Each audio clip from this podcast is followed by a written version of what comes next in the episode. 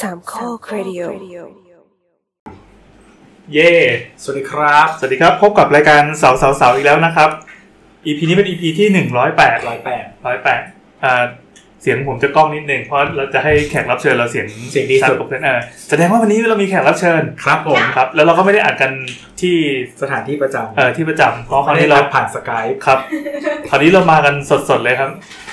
สดๆเลยก็คือมาที่ปแถลาว ปลา บาเวศบาเวศเอ๊ะบ้านบ้านคุณป้าทุบรถเขาอยู่แถวนี้ป่ะครับ เออก็อยู่ใกล้ๆนะ ก็คือทะลุทะลุทะลุไปได้ ไม่อยากไปดูอ่ะ ไปดูว่าตลาดยังอยู่อยู่ เอ ไห อ มครับ เราเป็นแฟนคลับอยู่ เรามีเรามีอีพีหนึ่งที่ที่ว่าด้วยเรื่องนั้นเรื่อง ตลาดไม่อยู่แล้วครับ แต่ว่าบ้านป้าเนี่ยดูดีขึ้นเยอะเลย แล้ว เออผมมาปั่นจักรยานแถวนั้นบ่อย อืม นะครับผม ก็ก็เมื่อก่อนเคยไปขายของแถวนั้นใช่ไหม ไม่ใช่แล้ว เดี๋ยวเอ่อเดี๋ยวแนะนำตัวก่อนแล้วกันครับ เอาเลย ต้องแนะนำตัวเองด้วย ไม่ ยั ส่ ง งให้ ยัง เลย ยังไงก็ฝากด้วยแล้วครับแนะนำตัวเองให้เสร็จเลย ครับผมสกิลพิธีกรเก่าทำงานนะฮะ มาครับ อาจารย์สุประเดชครับผมก็ ครับ อดีตพิธีกรรายการไปไต่เทคแล้วก็ลำหน้าโชว์นะครับ ครับ ครับผมก็ตอนนี้ก็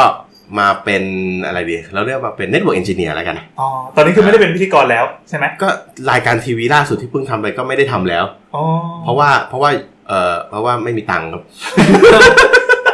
ผมพูดเรื่องนี้เศร้าเลย ครับก็อ่าอาจันสุภเดชสุทธิพงศ์คณาใสยโอ้โหครับ อืม ก็ชื่อพี่โกนะครับ ใช่แหละคนะค รั รั บบ ก็อ่าเป็นเน็ตเวิร์กเอนจิเนียร์แล้วก็เป็นคนที่เขียนโปรไฟล์ตัวเองใน Facebook ว่าบ้าจักรยานอ่านการ์ตูนเป็นโอตาคุแล้วเป็นเทคกีกด้วย อ่า อ่าครับ ครับ แล้วก็เป็นเจ้าของบริษัท VR ออนไลน์ อ่าถู มี กต้อง คำว่า ค เน็ รับ ตเวิร์กไหม ก็ VR ออนไลน์เนี่ยแหละครับ ครับ VR อ จ อนไล ริงๆ น์ เนี่ยที่มาของชื่อ VR ออนไลน์เนี่ย มันมีมานานมาก มันตั้งแต่สมัยร้านอินเทอร์เน็ตที่ผมใช้เลยครับ อ๋อก็ชื่อนี้เหมือนกัน ชื่อนี้เหมือนกัน VR ออนไลน์ แล้วก็เจ๊งไปแล้วด้วยครับเวลานั้น นะ โอ้โหดีครับมงคลเดือน มงคลดี เราก็เลยเอาชื่อที่เจ๊งแล้วมาใช้ เออ เออ ส่วนตอนตั้งบริษัทเนี่ยตอนนั้นก็คือแบบขี้เกียจคิดชื่อ แล้วโดเมนมันก็จดไว้พอดี อ๋อต่อเลย ะต่อเลยแล้วกัน มันรู้มันน่าเชื่อถือมากนะโดเมนตั้งแต่แต่สิ้นปีอะไรอ่ะ โอ้โหก็ดอทดอทดอทแอนดอททีเอสใหม่ๆอะครับ โอ้โหเออเท่ๆ ก็มีสิบปีอะ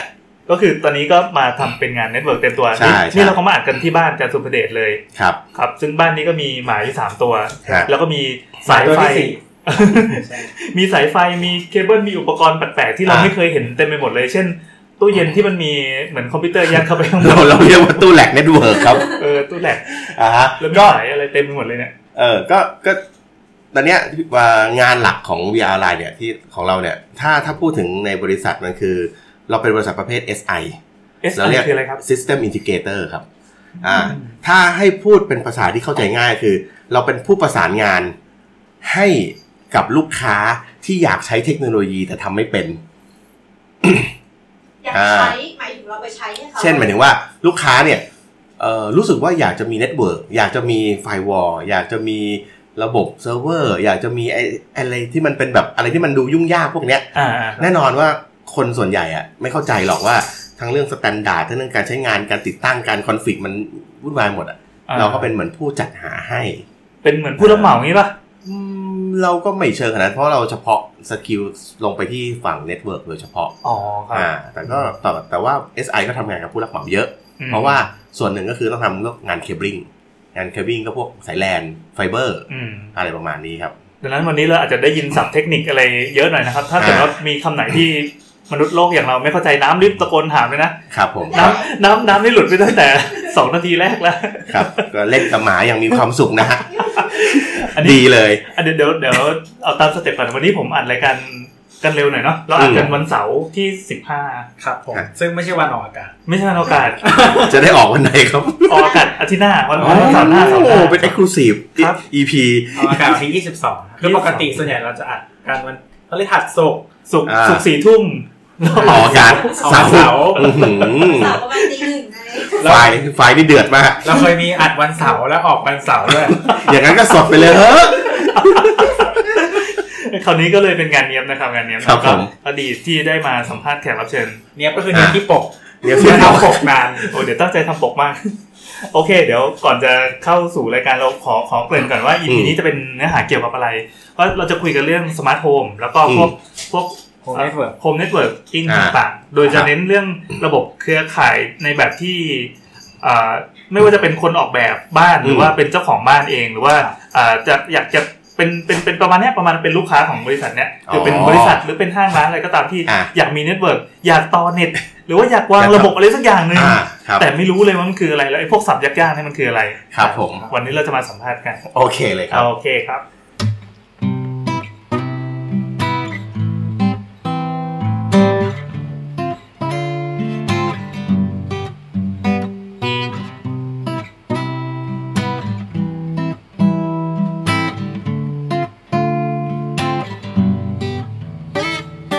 ก๊อกก๊อกก๊อกเปิดประตู เปิดออกดู ว่าใครมา ก็อยู่สบาย แล้วนี่นา แล้วใครจะมาเปิดประตูหัวใจ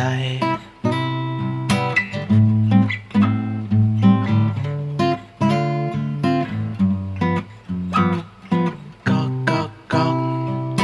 เปิดประตู เปิดออกดูอ๋อเป็นเธอ ก็อยู่สบายไหม่แล้วเออ จึงเปิดรับเธอเข้าประตูหัวใจ เปิดเอาไว้ถ้าใจของเธอมันคง จะตกลง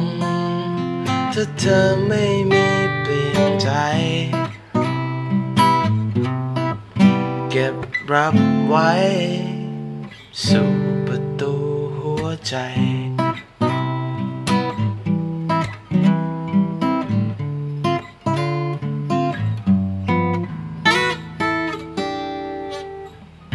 ตอนนี้แขกรับเชิญของเรานะครับ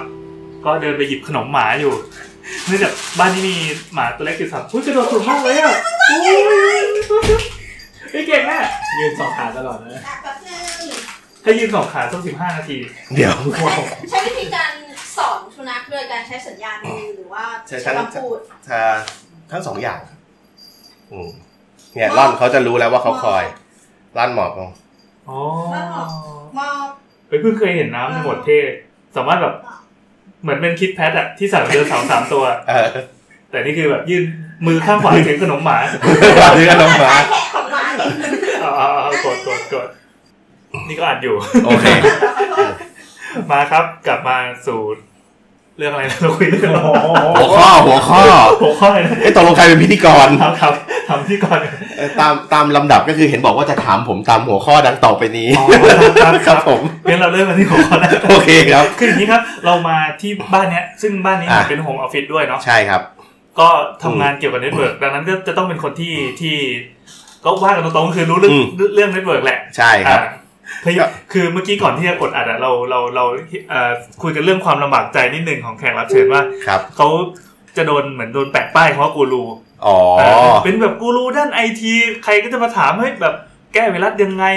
อ่าลงวินโดว์ลงเวิร์ดเพสอะไรอย่างเงี้ย ไปตู้ดีไหม เออ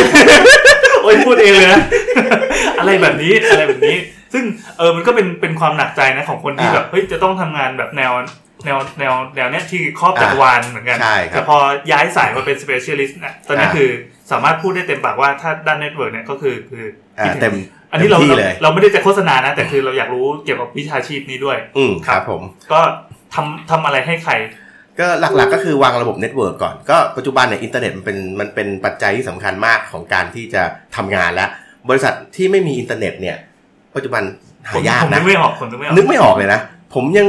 ผมยังไม่เจอเลยอ่ะ อืม เอออย่างน้อยก็ต้องมีเราเตอร์สักตัวหนึ่งตั้งอยู่ในออฟฟิศ อืม อ่าเพื่อที่จะให้มันทำอะไรก็ได้ใช่ไหมครับ ทีนี้เนี่ยเอ่อแต่ว่าการที่จะมีเน็ตเวิร์กเฉยๆครับกับการที่เวิร์กที่ดีพอที่จะ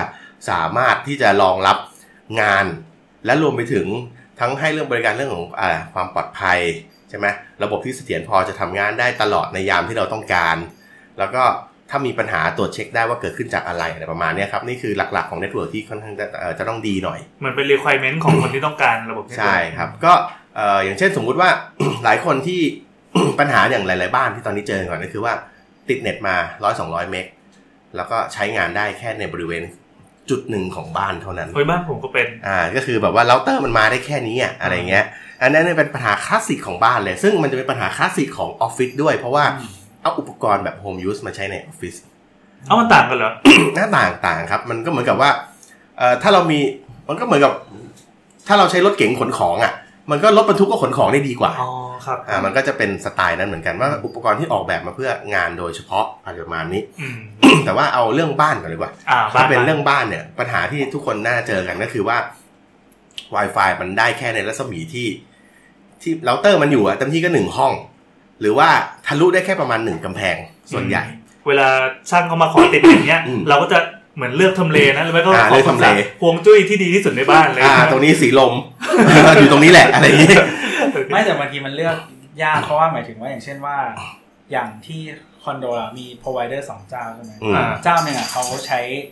ต่อจากสายโทรศัพท์ อ่า แต่อีกเจ้าหนึ่งอ่ะเขาใช้สายทีวี ไฟเบอร์อ่าใส่ทีวี เออมันมันมันเป็นด็อกซิสครับ อ๋อด็อกซิตก็คือทรูนั่น แหละ อ่ามีเจ้าเดียว คืออะไรอ่ะคืออะไรอ่ะ มันเป็นสายเคเบิลทีวีอย่างเงี้ย อืม อ๋อคือเคเบิลนี่เป็นตัวกระจายสัญญาณเน็ตได้ด้วยเหรอ ใช่ใช่ ก็เหมือนที่อเมริกาครับ อเมริกาเนี่ยที่ที่อเมริกาเขาใช้เคเบิลทีวีเนี่ย ก็คือเขาปล่อย Data มาด้วย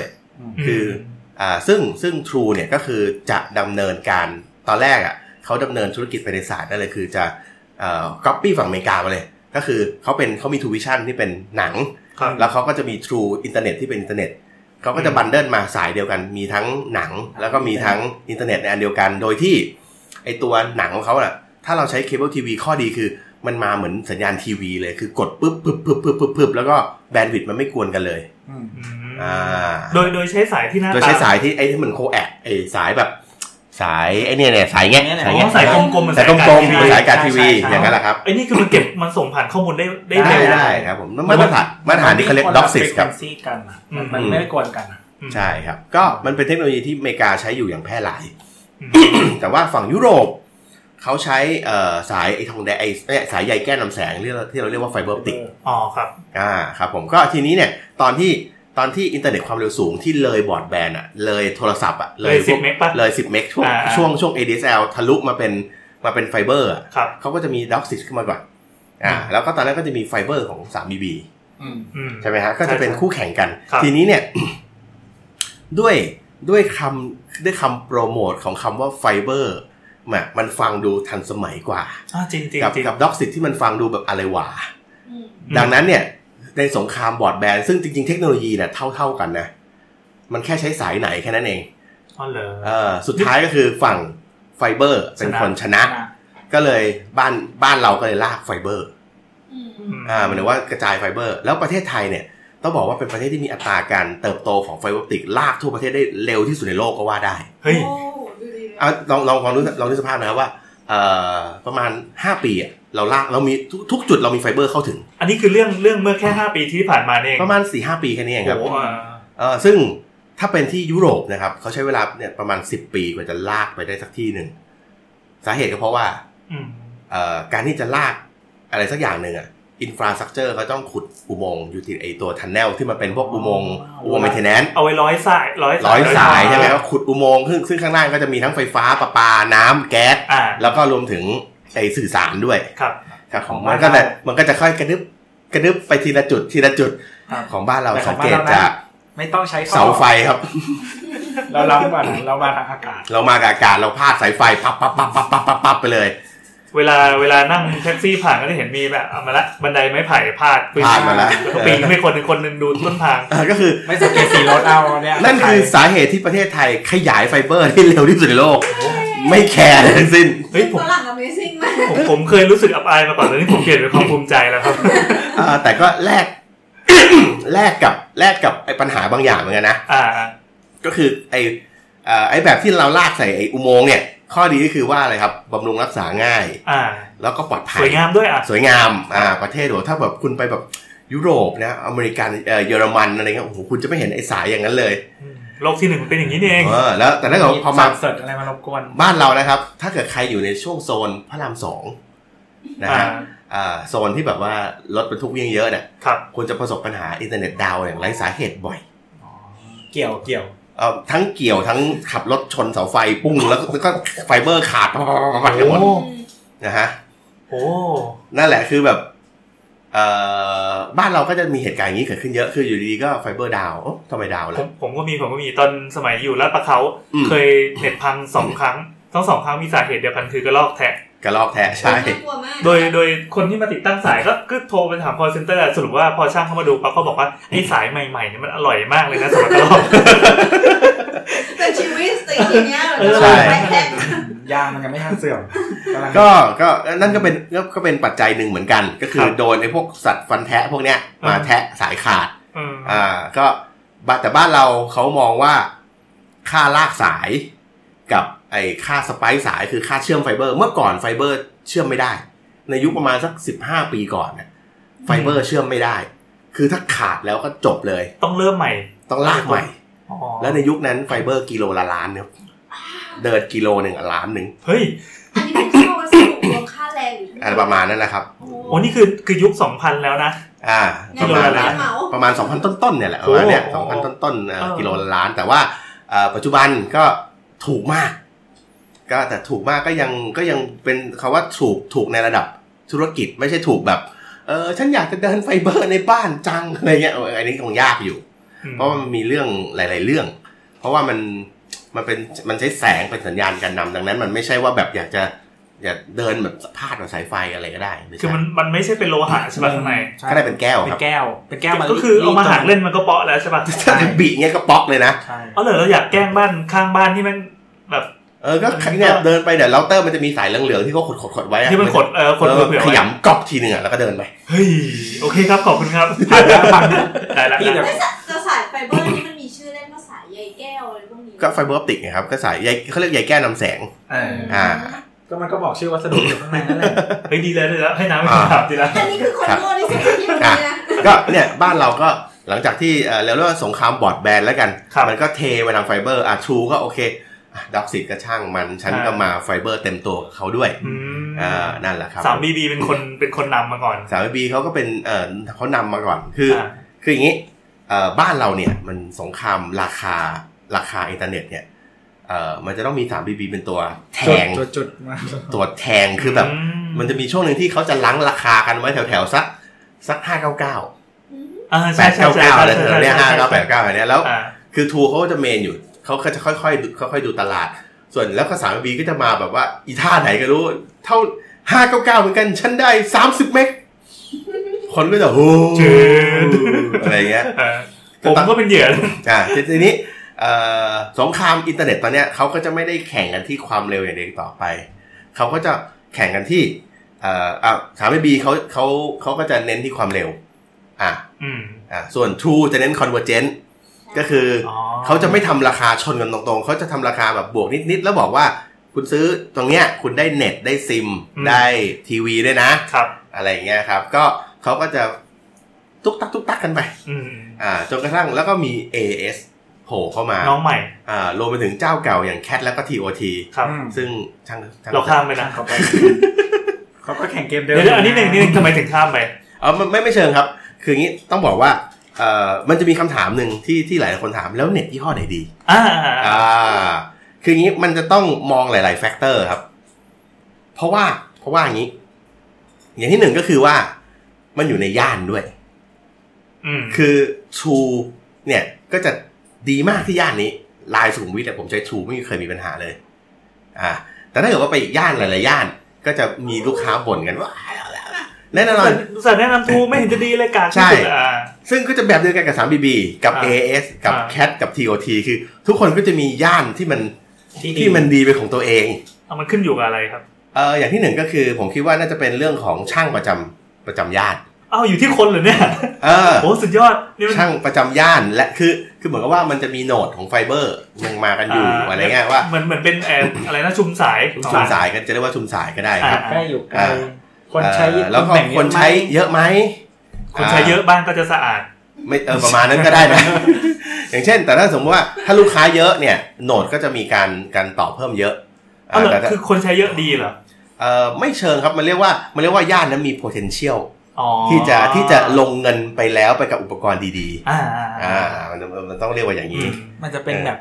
จุดจุดหนึ่งอะหมายถึงว่า ถ้าเยอะเกินไปอ่ะ แล้วมันเต็มอ่ะ มันก็จะเป็น ก็ไม่ มันก็จะแน่น ใช่แต่ว่าถ้าถ้าน้อยเกินไปอะเขาก็ไม่อยากลงทุนให้พี่ไง แต่ว่าย่านอย่างอย่างอย่างอย่างโซนสุขุมวิทเนี่ยเศรษฐีอยู่เยอะ อืม อ่า ซึ่งมันจะเป็นกลุ่มที่ติดเน็ตแพงแต่ไม่ใช้ โหโคตรดีเลย เออ ลูกค้า คือแบบ ชั้นดี อารมณ์เหมือนกับว่าเหมือนกับเวลาเรามีตังค์เหลือๆอะ อ่า เราติดเน็ตอะเราติดตัวแพงสุดอะเราไม่ได้อยากใช้เน็ตแพงสุด แต่ฉันอยากดูทูวิชั่นตัวท็อป อืม อะไรอย่างนี้ อ่า เออแต่แล้วแล้วแบบว่าแล้วคนที่มีตังค์เยอะๆอะมันก็ไม่ใช่คนสายเล่นเน็ต อ่า อ่าก็เป็นแบบเป็นพวกแบบระดับคุณพ่อแล้วอะไรเงี้ยก็มาเดี๋ยวก็กดดูหนังดูอะไรกันอย่างเดียว มีเราเตอร์ ติดเน็ตกิ๊กหนึ่งไว้ ไม่อย่างนั้น ไม่มีอะไรเกิดขึ้น อะไรอย่างเงี้ย ท่อว่างเลย ท่อว่างเล ไป ย ช่วยไปช่วยแบ่งเขาใช้หน่อย ใช่ พวกซื้อถูกๆนี่โหลดเบ็ดเต็มหลอดอะ อ่าแต่ ก็อย่างนั้นดิ อ่า เจ๋ง แต่ว่าปัจจุบันเอ่อโหลดบิตเนี่ย ไม่ใช่เป็นเซอร์วิสที่กระเทือนเน็ตเวิร์กอีกต่อไปแล้ว แบนด์วิดต์ประเทศไทยพออัพขึ้นมาเป็นไฟเบอร์นี่เรียกว่าเหลือ สบายเลย อ้าวเหรอ ลือเหลือคือต้องบอกว่ามันมันมัน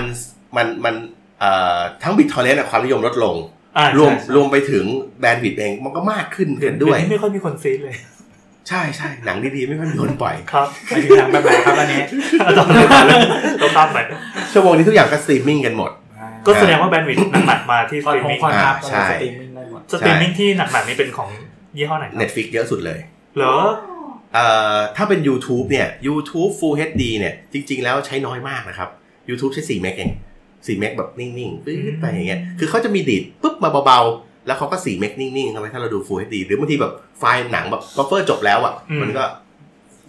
ก็ไม่ต้องโหลดอะไร ไม่ต้องโหลดอะไรแล้วก็นิ่ง ๆ ไป เราดูจนจบ แต่ Netflix เนี่ยแหละ เพราะว่า Netflix เขาใส่มาทั้ง HDR เขาใส่มาทั้ง Dolby Atmos Dolby 7.1 เลยของเขาอะ อืม แล้วเวลามันกด Netflix อะผมเคยกดแล้วมันดีดทีหนึ่งอะปุ๊บหนึ่งอะ80 เมก เฮ้ย ถ้าเป็น ใน ตัว ในในในเซี่ยวเดียว ใน ใช่ปะ เซียวเดียวมันปุ๊บมา 80 เมกฟืดหนึ่งก่อนแล้วค่อยลงมาให้มันมีบัฟเฟอร์ 80 เมกอย่างเงี้ยอ่า อ๋อไม่ใช่ว่ามันมันก็เป็นเทคนิคของแต่ละเจ้าที่ใช้วิธีแบบสตรีมต่างกัน ใช่ คืออันนี้โยนก้อนใหญ่มาก่อนเพื่อให้มันดูลื่น นี่เดี๋ยวให้ดูเราเตอร์ อ่าอะไร ไม่แต่มันเป็นเหมือนกับว่าวิธีที่เขาทำไฟล์มาแต่แรกด้วยไง ใช่ใช่ เพราะ YouTube มันเป็น creators ไง อ่า ฉะนั้น creators แต่ละคนอ่ะมัน ไฟล์เราก็ไม่ได้ยิ่งใหญ่อลังการ เออใช่ 4K 8K อะไร ถูก เออแต่เดี๋ยว YouTube เดี๋ยวนี้บรรดาพวก YouTube ก็บ้าพลังนะครับ คำ แบบนอกนอกนอกจากทำเอ่อ 4K แล้ว ยังทำพวก color grading ทำอะไรพวกนี้อีก ก็แล้วแต่ว่าตัวแพลตฟอร์ม เขาจะทำแบอบนุญาตให้ ไหน ได้แค่ไหน ไม่แต่บางคนเขาก็ทำไว้ก่อนนะ เวลาดูพวกยูทูบเบอร์แล้วไปดูเกียร์เขาอะ เขาก็จะแบบว่าเนี่ยเราก็ถ่าย 8K เผื่อไว้ ใส่ อ๋อ เก็บไว้ก่อนใน เดี๋ยวไว้ก่อนในอนาคตเผื่อแบบ เก็บไว้ในเนสของเราแล้วเดี๋ยววันหนึ่ง อ่า เดี๋ยวเรามาอัพใหม่ จริงๆ ถ้าเกิดจะดูว่าเรื่องไหนเป็น Aggressive เป็นเป็นพวก 4K ต้องดูพวกเซนเจอร์ติงเซนเจอร์ติงเป็นเป็น 4K HDR อันนี้คือข้างๆมีจอนะครับ ซึ่งเป็นจอแบบแบบจอเล่นเกมอะจอโค้ง อืม จอที่เหมือนเอาจอสองจอมาต่อกันในหลักการ สามสิบกว่านิ้ว อ่า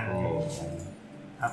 ปื๊ดเนี่ยเห็นไหมแบบเนี่ย นี่คือเปิดเปิดกราฟให้ ให้ ดู ดู เล เป็ ย นกราฟกราฟดีดผึ่งไปขนาดเนี้ยครับ อืม เออแต่ไม่แน่ใจว่าดีดไปแม็กซ์ที่เท่าไหร่แต่ว่า ก็ดีดไปค่อนโหดแล้วพอพอมันอยู่ปั๊บมันก็จะใช้ประมาณน่ะห้าเมกสี่เมกห้าเมกสี่เมกไปเรื่อยๆอ่าแต่ว่าเขาจะดีดแรงๆก่อนทีนึงอืม เพื่อไม่ให้มันกระตุก เพื่อไม่ให้มันกระตุกครับให้มันดูลื่น อ่าครับแล้วเหมือน อะไรอย่าเอาจงงี้ริงๆถ้าอธิบายสำหรับคนที่ไม่ค่อยรู้เรื่องเทคนิคก็คือเหมือน ไม่มันมีบัฟเฟอร์ไว้ก่อน อ่าบัฟเฟอร์ก็คือเหมือนเหมือนโหลดมาตุนไว้แล้วก็ อืม ในขณะที่เราดูหนึ่งสองสามวินาทีอ่ะ อ่า ไอเนี่ยมันตุนไว้ห้าวินาทีสิบวินาทีแล้ว มันก็เหมือนกับมีล่วงหน้าไว้ อ่า ประมาณสักสิบวิ ถ้าเกิดเนี่ยมันเกิดกากขึ้นมามันจะได้ไม่แหลก มันจะได้ไม่แหลก ใช่ครับ อืมก็ก็ดังนั้นถ้าถามว่าเน็ตย่านไหนเอ่อเน็ตยี่ห้อไหนดีเนี่ย ครับ ให้ถามคนแถวนั้นครับ อืม เออก็เขาเขาน่าจะเป็นเออเพราะว่าอย่างเอางี้ เรารู้กันดีว่า TOT เนี่ยคนก็จะแบบ ว่าอะไรเงี้ย อ่า แต่ต่างจังหวัด TOT ดีมากนะครับ เหรอ อ่า เพราะว่างี้ครับ เอ่อ TOT เนี่ยเขาใช้วิธีเหมือนกับให้ช่างพื้นที่ดูแลพื้นที่ อ่าดะเอ่อดังนั้นเนี่ยความช่างก็จะเหมือนกับพบหน้าลูกค้าโดยตรงดังนั้นเขาก็จะดูแลดีเป็นพิเศษ อ๋อเหมือนนักการเมืองท้ ค อ วาง ม ถิ่น สัมพันธ์ ใช่ ไม่ ใช่ เหมือนคนปล่อยกู้อะที่เราคุยกัน เออแล้วก็เอออย่างอย่างผมเองผมทำงาน SI เนี่ย อ่า เวลาผมผมโทรผมไม่โทรเข้า call center นะ TOT เนี่ยเพ อ๋อ ราะว่า ช่าง เพราะว่า ในบ้าน เพราะว่าเอ่อกว่าจะรอ call center forward ไปยังช่างบางทีช้ากว่า อืม เราก็โทรหาช่างโดยตรงที่เรารู้จักในย่านย่านย่านนั้นย่านนั้น อืม เออ โอ้เจ๋งเจ๋งเจ๋ง ใช่ครับ คำแนะนำที่ดี ครับผมส่วนเอ่อ AAS อันนี้ถ้าผมผมบอกว่าจุดเด่นของแต่ละยี่ห้อแล้วกัน อ่า อ่า เมื่อกี้เมื่อกี้มี True เนี่ยดีที่สุดตรงที่ว่าเขามีเกตเวย์ออกต่างประเทศเยอะที่สุด แปลว่าเราโหลดเปิดเปิดอะไรที่เป็นบริการต่างประเทศจะดี จะค่อนข้างดีเช่นอะไรครับ แต่ว่าเพราะเนี่ยอย่างอย่างพวกเนี้ยคืออย่าง Netflix หรืออย่างอะไรพวกเนี้ยที่มันมี CDN อยู่สิงคโปร์อย่างเงี้ย ครับ ก็จะได้เปรียบ Google อยู่สิงคโปร์ได้เปรียบ Facebook อยู่สิงคโปร์ได้เปรียบ อืม อ่าเซิร์ฟเวอร์เกมส่วนใหญ่ก็ไปวางคลาวกันที่นู่นหมด เว็บส่วนใหญ่ก็มีคลาวอยู่สิงคโปร์อเมซอนก็อยู่สิงคโปร์กันหมด อืม นั้นก็จะได้เปรียบที่ อืม ที่ตรงนี้ ส่วน3 b b ได้เปรียบที่ราคา อ๋ออ่ าแล้วก็3 b b ก็ได้เปรียบอีกเรื่องหนึ่งก็คือเซิร์ฟเวอร์ของ Cloudflare Cloudflare เนี่ย Cloudflare มันเป็นมันเป็น caching server ที่ทำหน้าที่เป็นหน้าด่านของพวก นั่นแหละเพื่อน หันหันมาดูน้ำมากว่า โอเคครับ โอเค อารมณ์อารมณ์เหมือนว่าเดี๋ยวผมอธิบายอย่างนี้ สมมุติว่า Facebook อยู่อเมริกาใช่ไหมครับ การที่เราจะไปเปิดเว็บที่อเมริกาเนี่ยคือช้าบันไลเลยเพราะว่าถ้าทุกคนเป็นลุมเปิดที่อเมริกาหมดมันก็ช้า ดังนั้นเขาจะมีบริการประเภทหนึ่งที่เรียกว่า CDN อืม CDN เนี่ยย่อมาจาก Content Delivery Network ก็จะเป็น Caching Server ขนาดใหญ่ที่อยู่ประจำ region คือทวีปนั้น อืม ๆอ่าอยู่ในทวีปเอเชีย อยู่ในทวีปแอฟริกา อยู่ในญี่ปุ่น ครับ อยู่ในอะไรพวกเนี้ยครับ นั้นเวลาเราเรา เราพิมพ์ชื่อ Facebook เนี่ย ตัว DNS มันจะบอกว่า ไอเนี่ยมันเป็นรีเควสต์มาจากเอเชียนะ อืม สมมติไปสิงคโปร์จะได้เร็ว อ๋ออะๆอะไรอย่างนี้ ซึ่ง Cloudflare เป็นผู้ให้บริการ CDN ที่เรียกได้ว่าใหญ่ที่สุดเจ้าหนึ่ง อืมอืม อ่าและเซิร์ฟเวอร์ของ Cloudflare Thailand อยู่ใน Network 3 BB อืม อ่าดังนั้น อ้าวแล้วแล้วแล้วใครบ้างที่จะต้องไปสัมผัสในตัวคาแฟเนี่ยครับ สุโหเยอะมากคนทำเว็บส่วนใหญ่หลังๆเนี้ยเราใช้ Cloudflare ครอบด้านหน้า เพราะว่าเพราะว่าปัจจุบันเนี่ยมันมีเรื่องของการการ ยิง ดีดอสการยิงเว็บไซต์ อืม อ่าจะสังเกตได้ว่าช่วงเอ่อช่วงอะไรนะก่อนหน้านี้ที่เว็บอะไรสักอย่างหนึ่งอะที่เขาไป F5 F5 ใส่กันอะ อ่า เอ เออนั่นแหละ แล้วเว็บก็ล่วงแล้วสุดท้ายแล้วก็บอกเอาเข้าคอคาแฟมาครอบ อืม อ่ามันก็ มั มัน น ก็ ก็ คาเฟแทน มันก็มันก็สตันไปได้แป๊บหนึ่งเพราะดันใช้คาคาแฟตัวฟรีเนี่ย ไม่เป็นไรเรื่องทางการวะ เออเฮ้ออะไรอย่างเงี้ย ครับครับ แหมจ่ายหน่อยก็ไม่ได้ เป็นถึงคนใหญ่คนโตอ่าอะไรอย่างนี้ครับ แต่ว่าครับเออแล้วมันหลาย ๆ เว็บในไทยก็เอาคาแฟครอบเป็นด่านหน้าไว้เพื่อเพื่อความปลอดภัย อืม เป็นแคชชิ่งด้วยคาแฟก็เป็นแคชให้ด้วย ครับ อะไรอย่างเงี้ยครับดังนั้นคือถ้าเข้าหลายๆเว็บเนี่ยจากสามบีก็เร็วกว่า อ๋ออ มค โอ รับ เค ครับผม แต่เคยเข้าบางเว็บมันจะเหมือนก่อนที่จะเข้าหน้าเว็บแบบมันจะขึ้นหน้าคาเฟมาก่อนว่าแบบ อ่ามันมีแบบว่า แล้วก็วิ่งแป๊บนึง คาแฟจะโปรเทคเอาไว้รอรอห้าวินาทีสี่สามสองเราจะรีเดเลกเข้าเว็บไปให้ ทำไมถึงเจออันนี้ครับมันมองเราเป็นโจรหรือไง ไม่ใช่ครับ มันอ่ามันอันนั้นมันเป็นโปรเทคที่เอาไว้ลดโหลดก่อนเข้าถึงเว็บเซิร์ฟเวอร์จริง อ่ะแต่มันก็ทำให้เราโหลดช้าลง ใช่ แต่ว่าบางบางบางอันเนี่ย บางอันมันจะมันจะต้องใช้แบบนั้น อืม เพราะว่าเขาเหมือนว่าเขาเหมือนว่างี้เขาอะเป็นทำเว็บที่มีคนเข้าเยอะ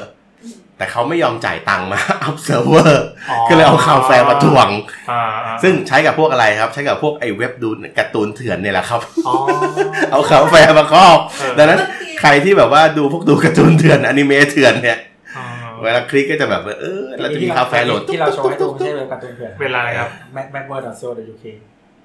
ฮะ แม็กเวิร์ก แม็กเวิร์ดดอทโซ่ดอทยู อ๋อแม็กเวิร์ใช่ใช่เว็บใหญ่ๆเขาก็จะเอาเอามากั้นเหมือนกัน อืม เอาไว้เอาไว้แบบดีเลย์ค่าแบนด์วิดต์ไม่ให้มันโหดมากนักอะไรเงี้ยฮะ อืมครับ อืมครับผมส่วน TOT อ่ะเมื่อกี้มีสามบีบีมี 3BB ทู มี True มี TOT เนี่ยมีข้อดีคือบางบางจุดเนี่ย ที่แบบไม่มีใครจะลากให้เรา เคยได้ยินเรื่องนี้ไหม TOT จะขี่ม้าขาวมาลากให้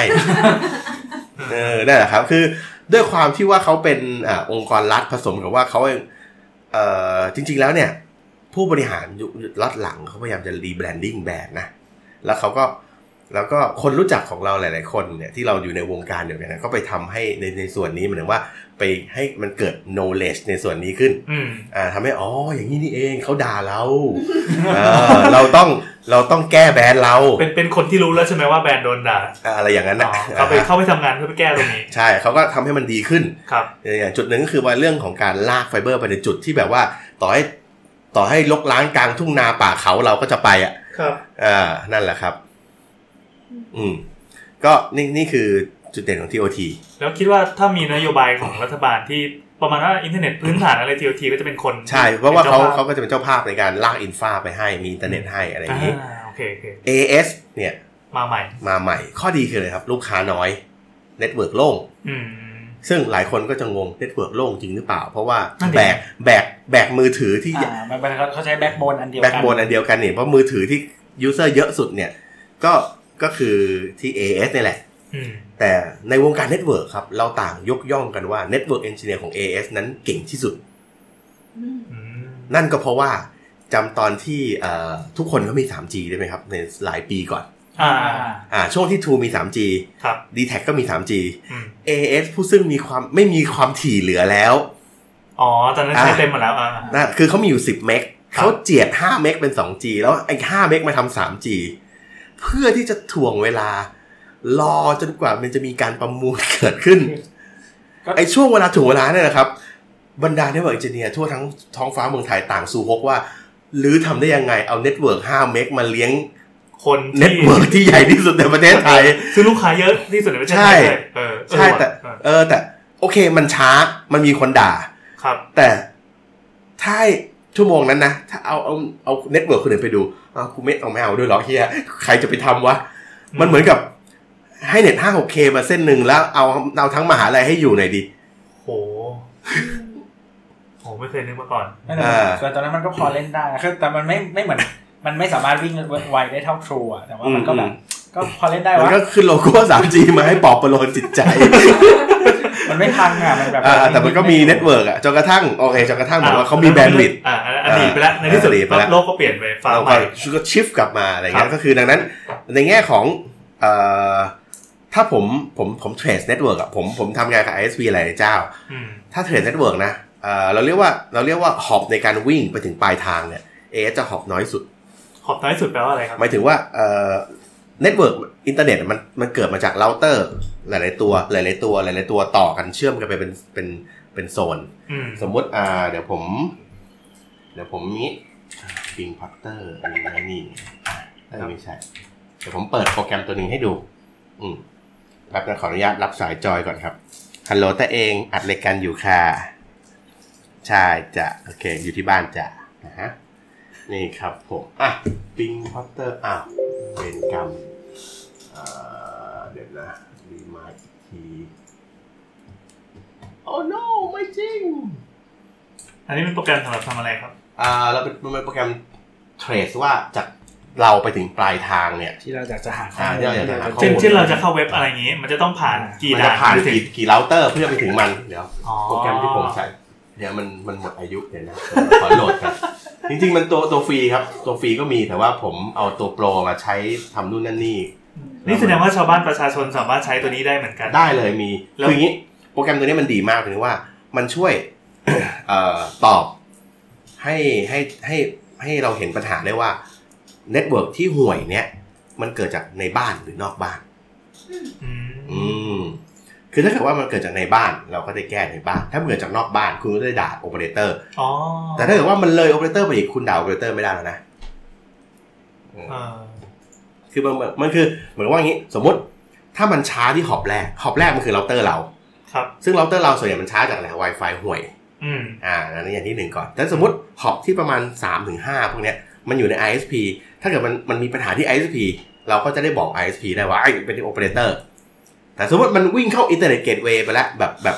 แบบไอ้เกตเวย์แล้วออกอินเตอร์ไปแล้ว ออกต่างประเทศไป ออก แล้ ต่าง ว ประเทศไปแล้ว แล้วมันมีปัญหา เราก็ด่าด่าโอเปอเรเตอร์ไม่ได้แล้วนะ อ่า เพราะเขาส่งออกมาให้แล้วอ่ะ อ่า เอ อ่า อ เขาทำหน้าที่ได้เต็มที่แล้ว เขาทำที่เต็มที่แล้วครับ อืม อ๋อ คือบางทีแบบว่าบางคนไปเปิดอะไรเงี้ยอย่างเช่นอะไร เปิดเว็บโป๊ฟินแลนด์ทำไมใช่วะอะไรเงี้ยก็มันฟินแลนด์อะ อะไรเงี้ยอาจจะช้าก็ได้ อันนี้คือปกติก็เปิดเว็บโป๊ฟินแลนด์ใช่ไหมครับ เฮลซิงกิอะไร เดี๋ยวดอ เออ ไม่หมายถึงว่าเวลาคู่คอนเน็ชันที่มันไม่ป๊อปปูล่ามันก็จะไม่มีวิ่ง มัน ตร จะ ง ไม่มีแคชชิ่งพอไม่มีแคชชิ่งมันก็จะช้า มันมันอารมณ์ประมาณว่าไม่บินตรงใช่ไหมอัน เ นี้ อะไร ป คล้ายๆอย่างนั้น อะไรเงี้ย ใช่ใช่ ไม่ ใช่ สามารถตามใช่ใช่ ท่าต่าง ครับผม ๆอ๋อที่ที่พูดนี่หมายความว่า AS เป็นเป็นเจ้าที่ส เป็นเจ้าที่เหมือนกับว่าเขามีเอ่อคือเส้นทางเขาเขาสั้นมันในการไปถึงในหลายๆจุด อ่ะทำไมถึงสั้น อันนี้ผมก็ไม่แน่ใจเหมือนกัน อ่ะ เออ คือ คือ คือ ใน หมายความว่าอ่ะถ้าผมเป็นทูผมเห็นอ่ะผมก็อยากทำอย่างนั้นบ้างทำไมทำไมถึงทำแบบ AS ไม่ได้ อันนี้ผมก็ยังไม่แน่ใจเพราะมันเป็นของที่อยู่ข้างในเขา อ๋อ อ่าผมก็ไม่อาจไปล่วงรู้ถึงข้างในเขาได้อะไรอย่างเงี้ยครับ คิด แต่ ว่า ว่า แต่ว่าหลังจากที่ลองไปเทรดดูแล้วเนี่ย พบว่า เออ ไอจาก AS จนไปถึงอินเตอร์เกตเวย์จะสั้นกว่าชาวบ้าน อืม อืมอ่ะมาเร็วสลูก เช่นสมมติผมอยากจะไปเนี่ย google.com google.com เทปปุ๊บเนี่ยปุ๊บมันก็จะวิ่งตุ๊ดๆออก มั มาน เล ได้ ย เห็นมีแผนที่ด้วยด้วย แล้วบอกมันก็จะบอกว่าเนี่ยขอบที่หนึ่งมันวิ่งมาที่เราเตอร์ผม อ่า แล้วก็ออกเน็ตทูไปตึ๊กตึ๊กตึ๊กเนี่ยเราก็จะเห็นว่าจะมีเขียนว่าเขียนเอเชียเน็ต ครับ ตึ๊กตึ๊กตึ๊กตึ๊กไปจนถึงตรงนี้ปึ๊บ ดูในเกต อินเตอร์เน็ตเกตเวย์แปลว่าหลังจากนี้ไปแหละออกอินเตอร์แล้ว อ๋อ อ่าเราก็อ๋อโอเคแปลว่าจากจากทูอินเตอร์เน็ตเกตเวย์ไปถึง Google มีหนึ่งหอกสองหอกสามหอก อืม อะไรอย่างเงี้ยอันนี้ อืม อ๋อไอ้พวกนี้คือคือรายนามเราเตอร์ต่างๆ ที่เราวิ่งผ่าน ที่เราวิ่งผ่าน มันก็จะมีตัวเลขที่บอกว่าเราเป็นเบอร์เบอร์อะไรเบอร์อะไร อันนี้ซึ่งอันเนี้ยเมื่อกี้ผมออกเน็ตทูบ้านผมมีเน็ตสองเส้นมีทูกับเอสเดี๋ยวผมลองดับทูแล้วเปิดเอสแล้วก็จะอันนี้เราก็จะวิ่งผ่านเราก็จะวิ่งผ่านไปที่อ่าเอสแทนละเดี๋ยวนะรีเซ็ตรีสตาร์ทปุ๊บอ่ะ ครับนี่คือเส้นทางของฝั่ง AS เนี่ยเอา AS หนึ่งสองสามสี่ปุ๊บเข้า IDC นะเอ่อผมไม่แน่ใจว่าตรงนี้น่าจะออกแล้วเนี่ยน่าจะน่าจะเข้าอินเตอร์แล้วแล้วก็ไปถึงตรงนี้ อ่าครับผมอืม ไม่ต้องเปลี่ยนสายเยอะ อืม เออ ก็แต่สุดท้ายแล้วก็อย่างที่อย่างที่บอกว่าก็ดูที่ย่าน เพราะโดยรวมรวมแล้วโครงสร้างภายในอ่ะถือว่าไม่ไม่ไม่ต่างกันมาก ทุกเจ้าต่างมีข้อดีและปัญหาพอกัน ในยามที่มันมีปัญหามันก็มีปัญหาพอกัน ไปอ่านพันทิปไม่ได้ อืมไม่ต้องไปสนใจครับ ก็ดูที่ย่านเราเนี่ยอย่าง อ่า โอเคสำหรับผมอย่างนั้นผมมั่นใจว่าถ้าผมแนะนำ True ในย่านสุขุมวิทเนี่ย อืม ไม่ค่อยมีใครผิดหวัง อืม อ่า ติดตึกแคทก็โดนเหมือนกัน ใช่ ตอนนี้คือเน็ตทุกเจ้าไปไป อ่ะ กระจุกอยู่ที่ตึกแคทก่อนออกข้างน เอ อกปะ อใช่ครับส่วนใหญ่ส่วนใหญ่นะ อืม คืองี้เขาจะมีแคทเป็นเกตเวย์ใหญ่ แล้วเขาก็แต่ละเจ้าจะซื้อสำรองไว้ เพราะหลังจากที่ ไว้เผื่ เขา อ โดนไว้อืมเผื่อมีใครมาเยี่ยม อ๋อครับครับ เผื่อมีใครมาเยี่ยม วันนั้นวันนี้เขามาเยี่ยมผมอยู่ฝั่งตรง ข้าม วันนั้นแบบว่าเขาอะไรนะ พันทิพย์ก็จัดงานอะไรกันสักอย่างแหละแล้วผมก็อยู่ฝั่งตรงข้ามตึกเลยอ่ะ อืม กำลังรอขึ้นเรือขึ้นแม่น้ำไอ้ยขึ้นเรือข้าม ไอ้ แม่ ฝั่ง น้ำอะ ฝั่งตรงข้ามมันคือไอ้ ไอ้ข้อ ข้าม สยาม ไม่ใช่โรงแรมโรงแรมไอ้ไอ้ข้างๆ มันจะเป็นโรงแรม ไอ้โรงแรมที่มันมีเรือข้ามน้ำโรงแรมชื่ออะไรนะอ่าไม่ใช่ฝั่งตรงข้ามอาจจะข้างๆข้างๆไอ้นั่นแหละฮะ แชง งนึกออก ไม่ใช่ ไม่ใช่จำชื่อไม่ได้เหมือนกั แต่แถวนั้น มั มันน มีหลายโรงแรม แต่มันมีหลายโรงแรมที่มันแบบมีเรือที่มันว่าพาไปกินข้าวอะไรอย่างเงี้ยน่ะ ครับ เออก็โอ้โห ลิเวอร์ซิตี้ เออริเวอร์ซิตี้ใช่ครับริเวอร์ซิตี้น่าจะอยู่ข้างอยู่ข้างๆกันเนี่ยแหละประมาณเนี้ย เออ อ่าแล้วเป็นท่าเรือถึงก็ แล้วก็ผมก็ได้แต่มองเซิร์ฟเวอร์ผมตาปริบๆดัตต้าเบสกู โอ้ รวมถึงไอ้ไอ้ฟอร์ดวันนั้นก็อยู่ที่นั่นด้วย โห อ่าฮะ คนในวงการ ก็คือตอนนี้ตอนนี้เขาก็มีเหมือนมันทางออกอื่น ใช่ ๆอ่าอ่า อ่าส่วนแคทอ่า ครับ อีกเจ้าหนึ่งแคทแคทเนี่ยมันจะจะมีความเป็นเอ่อราชการผสมคอร์เปอเรทสูง เหมือนเขาไม่ค่อยขายโฮมยูส อืม อ่าเขาเขามีโฮมยูสนะ แต่ ครับ เพียงแต่ว่าผมคิดว่าเขาโฟกัสไปที่คอร์เปอเรทคือเขามีเซอร์วิสข้างคอร์เปอเรทเยอะมากอ่าแต่ว่าเขาแบบเน็ตบ้านเขาก็อาจจะทางทำราคาสู้ไม่ค่อยได้ อืม การขยายโครงข่ายก็ยังไม่เท่าตัวนั้นคือเพราะว่าอะไรเขาไปโฟกัสที่เกตเวย์ใหญ่เขาไปโฟกัสที่โครงข่ายใหญ่เขาไปโฟกัสที่ไฟเบอร์ออปติกที่แบบว่าลากเข้าไปที่เอ่อบริษัทใหญ่ๆอะไรเงี้ย อ๋อแสดงว่าในระดับ เออ enterprise เขาก็ แต่เป็น ก็ ราย ใช้ คือ กัน เขาก็ใช้กัน ที่เราไม่ค่อยเห็นเพราะ ที่เรา เขาไม่ได้มาโฟกัสเราเอง ใช่ครับคผรั ม บ คือเขามีแหละ แต่ว่าเขาไม่ค่อยเขาคือคือเหมือนว่าถ้าให้ผมเทียบความเอาใจใส่นะมัน ที่บ้านเคยใช้ มันเจ็ดสิบสามสิบอ่ะ อืมอืม เออหรือเทน้ำหนักไปทางเทไปทางคอร์เปอเรทตั้งเจ็ดสิบอะไรประมาณนี้ อืมครับผม ะ ก็อ่านนี้แค่แค่หัวข้อแรกเองเน็ตยี่ห้ออะไรดี ไม่สนุกสนุกสนุก อ่า ครับครับ ทีนี้ทีนี้สมมติเราติดเน็ตมาแล้ว ครับ อ่าเราเราก็จะพบว่า ดีจังเราไม่ต้องคอยไล่หัวข้อเนี่ยเขา เออ ไหล สมมติเราติดเน็ตมาแล้วเขาก็โอเปอเรเตอร์ก็จะลากไฟเบอร์ฟืดแล้วก็เจาะกระแพงบ้านเราฟาบลากเข้ามาในบ้านอืมทีนี้เขาก็จะมีเป็นเราเตอร์ของของโอเปอเรเตอร์มาให้สักหนึ่งหรือสองตัว แล้วแต่ยี่ห้อครับ อืม บางยี่ห้อให้หนึ่งตัว บางยี่ห้อให้สองตัว ทำไมทำไมต้องมีตัวส ทำ อง ไมถึ ตั ง ว มีสองตัว เอ่อคือเหมือนว่าบางทีตัวที่หนึ่งนะเราเรียกว่าเป็น ONU ONU เราเรียกว่าเอ่ออะไรนะเป็นตัวรับสัญญาณจากไฟเบอร์แล้วกัน Optical Network เอ่อ unit ครับ ครับผม แล้วก็ ใช่กล่องเล็กๆไหม ไอ้กล่องเล็กๆนั่นแหละ อ่า แล้วค่อยจะค่อยออกมาที่เราเตอร์ใหญ่ที่มันมีเสา อ๋ออา ตอนแรกผมคิดว่าไอ้เนี่ยมันเอาไว้ขโมยสายอย่างเดียวสิ เอ่อส่วนบางเจ้าเขาใช้ ONU ที่มันมีเสาโดยตรงโดยตรงเลยอย่าง ใน ของ ไท ทู ยนะหมายความว่าสองตัวเป็นทูอินวัน เป็นทูอินวัน อ๋ออ อะไรอย่างงี้ก็ก็แล้วแต่ว่ามันบางทีมันก็อยู่ที่ว่าได้ของล็อตไหนมาหรือแต่ AS น่ะจะให้มาสองตัวเอ่อ True แล้วแต่ย่าน บางย่านให้หัวเว่ยตัวเดียว บางย่านก็จะให้ให้โอกล่องเล็กผสมกล่องใหญ่กล่องใหญ่ผสมกล่องใหญ่ก็มีอะไรก็มี อืม อ่ะฮะก็แล้วแต่ เหมือนเมื่อก่อนเอเอมันให้มีให้ตามความเร็วเลยอ่ะ อืมใช่ครับ แล้วก็ทีนี้พอเราเตอร์โอเปอเรเตอร์เนี่ยพอมาเสร็จปุ๊บเราก็จะ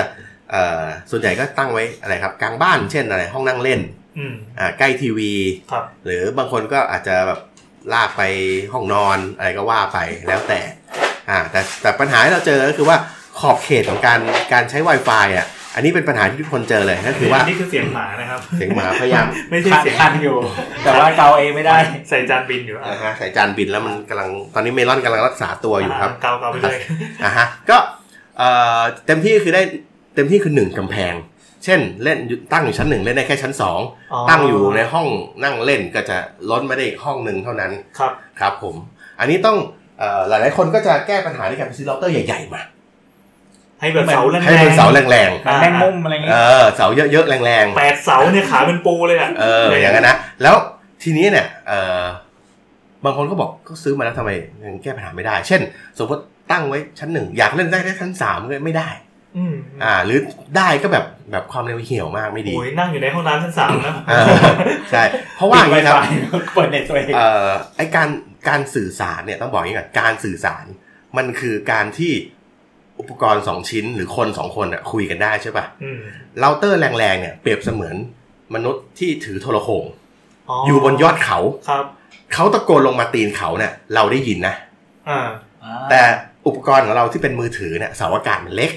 กำลังส่งมันก็น้อย อ่า ส่งกลับได้ป่ะ อ๋อ เพราะเราไม่ได้รับข้อมูลอย่างเดียวเราตีกลับ เรา ด้วย เราเพราะเราต้องเราต้องคุยกลับด้วยเพราะเราจะอยากจะคุยอะไรก็ต้องส่งกลับไปด้วยไง อันนี้อันนี้ไม่ใช่แบบเรื่องการอัปโหลดหรืออะไรใช่ไหมครับ ใช่เอาเอาเอาไม่คืออัปโหลดอะไรหรอกแต่ว่ามันก็คือการการรีเควสต์เดต้า อืม การรีเควสต์เดต้าคืออัปโหลดใช่ไหมล่ะ อ่า คือการการกา แค่ ร จะดาวน์โหลดที่ส่งคำสั่งไปขอดาวน์โหลดมา เออ ยังไม่ได้เลย การจะเปิดอะไรมันคือต้องบอกเฮ้ยขอโหลดอันนี้หน่อยสิขอโหลด เอ อันนี้หน่ออยสิอย่างเงี้ย ดังนั้นเนี่ยก็คือไอ้เราเตอร์ก็ตะโกนถามมึงจะเอาอะไรมึงจะเอาอะไร ส่วนกูแบบ เออ เออเนี่ยมันถึงเป็นมันถึงแบบว่า ไม่ใช่ไง อ่า มันไม่ใช่เอ่อการแก้ปัญหาที่ถูกต้องสักทีเดียว ครับ คือการขยายกำลังส่งเสาทำให้ อาจจะทำให้เอ่อมือถือรับสัญญาณได้ดีขึ้นนิดหนึ่ง อืม แต่สุดท้ายมันไม่ใช่เอ่อ best speed หรือมันไม่ใช่แบบว่าที่มันจะทำให้มันทะลุได้แบบอย่างยิ่งยวดอะไรขนาดนั้น เพราะถ้าเป็นอย่างถ้าว่าถ้าเกิดสมมุติว่าซื้อเสาแรงสุด แล้วมันเล่นได้ไกล อ่า ทำไมเราไม่กางเสาอากาศ Wi-Fi ที่ใบหยกแล้วก็เล่นแม่งทั้งประเทศวะ เออว่ะมะเร็งแตกกันทั้งประเทศเลยวะเนี่ย เออ ใช่ไหมทำไมทำไมโอเปอเรเตอร์ถึงต้องวางเซลล์เซลล์ไซส์ย่อยปึกปึกปึกปึกปึกปึกปึกปึกตามจุดต่างๆ อ่า เออ นั่นแหละครับ เพราะว่ามันคืออุปกรณ์น่ะส่งข้อมูล เออ ครับ เราเตอร์ส่งข้อมูลถึงมือถือ แต่มือถือไม่มีปัญญาส่งข้อมูลหาเราเตอร์ อืม นี่แหละ มีนี่บัง แล้วอยางนี้ทางแก้คือต้องยังไงมีมีอะไรแนะ อ่ะ นำไหมครับ ทางแก้ตอนนี้นะครับ ก็เอ่อตอนนี้ฝั่งผู้ผลิตอุปกรณ์เนี่ยเขาก็พยายามทำหลาย ๆ อย่างออกมา เพื่อให้มันขยายเน็ตเวิร์กคืออย่างนี้ถ้าเรานึกถึงท่าเบสิกที่สุดก่อนเลย อืม สมมุติว่าถ้าเราอยากจะเน็ตเวิร์กเพิ่มทำไงครับ ลากสายแลนจากเมนเราเตอร์ไปห้องนอน แล้วก็ซื้อเราเตอร์อีกตัวหนึ่งติดเข้าไป เป็นตัวกระจายเพิ่ม เป็นตัวกระจายเพิ่ม อ่า ก็คือแล้วทุกแล้วเราเตอร์หนึ่งกับสองก็เชื่อมด้วยสายแลน ครับ นะอันนั้นคือจริงๆแล้วนั่นคือวิธีที่ดีที่สุดนะครับ เหรอตอน อ่า พอสอนนี้ก็ยังถือว่าดี ดีที่สุดด้วย ไม่ นะ ก็ อ่า สายแลนมันคือเสถียรที่สุดมันชิล มันชิล สัญ มา ญาณแล้ว ทุกอย่างมาแล้ว แต่นั้นทุกอย่างก็นิ่งอยู่ในนั้น ใชายนิ่งอยู่ในนั้คนวาม ไม่ เร็ โด วน กวนด้วยอะไร เออตอนเร็วเต็มๆ ก็คือ อ่า มันปกติ Wi-Fi มันโดนกันด้วยวัสดุก่อสร้างทั้งหลาย อ่า สิ่งที่เราใส่ อ่า อ่ามีฉนวนอยู่ ใช่ อันนี้ก็คือผ่านสะผ่านไปแล้วไงพี่ไม่ต้องพี่ไม่ต้องผ่า ก็คื กำ อ แพงอะ เราเตอ ไส ร์ตัวที่ ผ่า อยู่ ไป บนชั้น 4 ก็ให้บริการแค่อาจจะชั้น 3 กับชั้น อืม 4 ส่วนเราเตอร์ตัวที่อยู่ชั้น 1 ก็ให้บริการแค่ 1 กับ อ๋อ 2 อะ อะไรอย่างนี้ แล้วถูกที่สุดด้วยปะครับอันนี้ จริงๆแล้วเป็นวิธีที่ถูกที่สุดแต่เป็นวิธีที่คนทำน้อยที่สุด ทำไมอ่ะ เพราะการเดินสายแลนในบ้าน มันคืออย่างที่หนึ่งก่อนก็คือว่าเขาไม่เข้าใจเรื่องของสายแลน อ่า แล้วก็การเดินสายแลนในบ้านที่ตกแต่งไปแล้วมันค่อนข้างยากเหมือนกัน อืม อ่ามันไม่ใช่แบบอยากจะพาดกลาง บันไดแล้วก็ลากแม่งขึ้นไปอะไรอย่างเงี้ย อืม เออมันมันก็ยากอยู่อ่าคือคือเขาก็เข้าใจในส่วนนั้นนะในเวลาพูดอยู่กับเน็ตเวิร์กอ่ะเขาบอกว่าคือผมก็จะพร่ำบอกว่า เดินสายแลนเถอะพี่ ทำไปได้แต่สร้างบ้านเลย เออ ใช่ใช่คือคือเนี่ย พอพอ ใช่ กระโดดมาที่สาวๆก็เลย อ่า จะบอกว่าสถาปนิกที่มีมีความรู้เรื่องเนี้ยไม่เยอะ อืม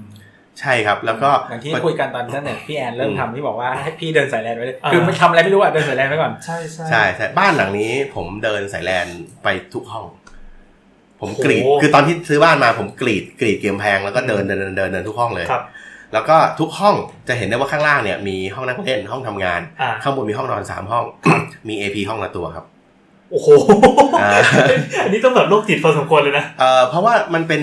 มันเป็นแนวการติดตั้งที่มีที่มีประสิทธิภาพที่ดีที่สุดในยุคนี้ โห เอ่อด้วยคอนเซปต์ของเราว่าหนึ่งห้องหนึ่งตัว AP เมื่อกี้คือ asset ไอ้ส point ปอย ความ ใช่ รู้ นั่นคือ ตัวกระจาย อยู่ตรงนี้ อืม เนี่ยครับ มันก็มันมันคือฟังก์ชันหนึ่งที่เราพูดเมื่อกี้อะครับไอไอตัว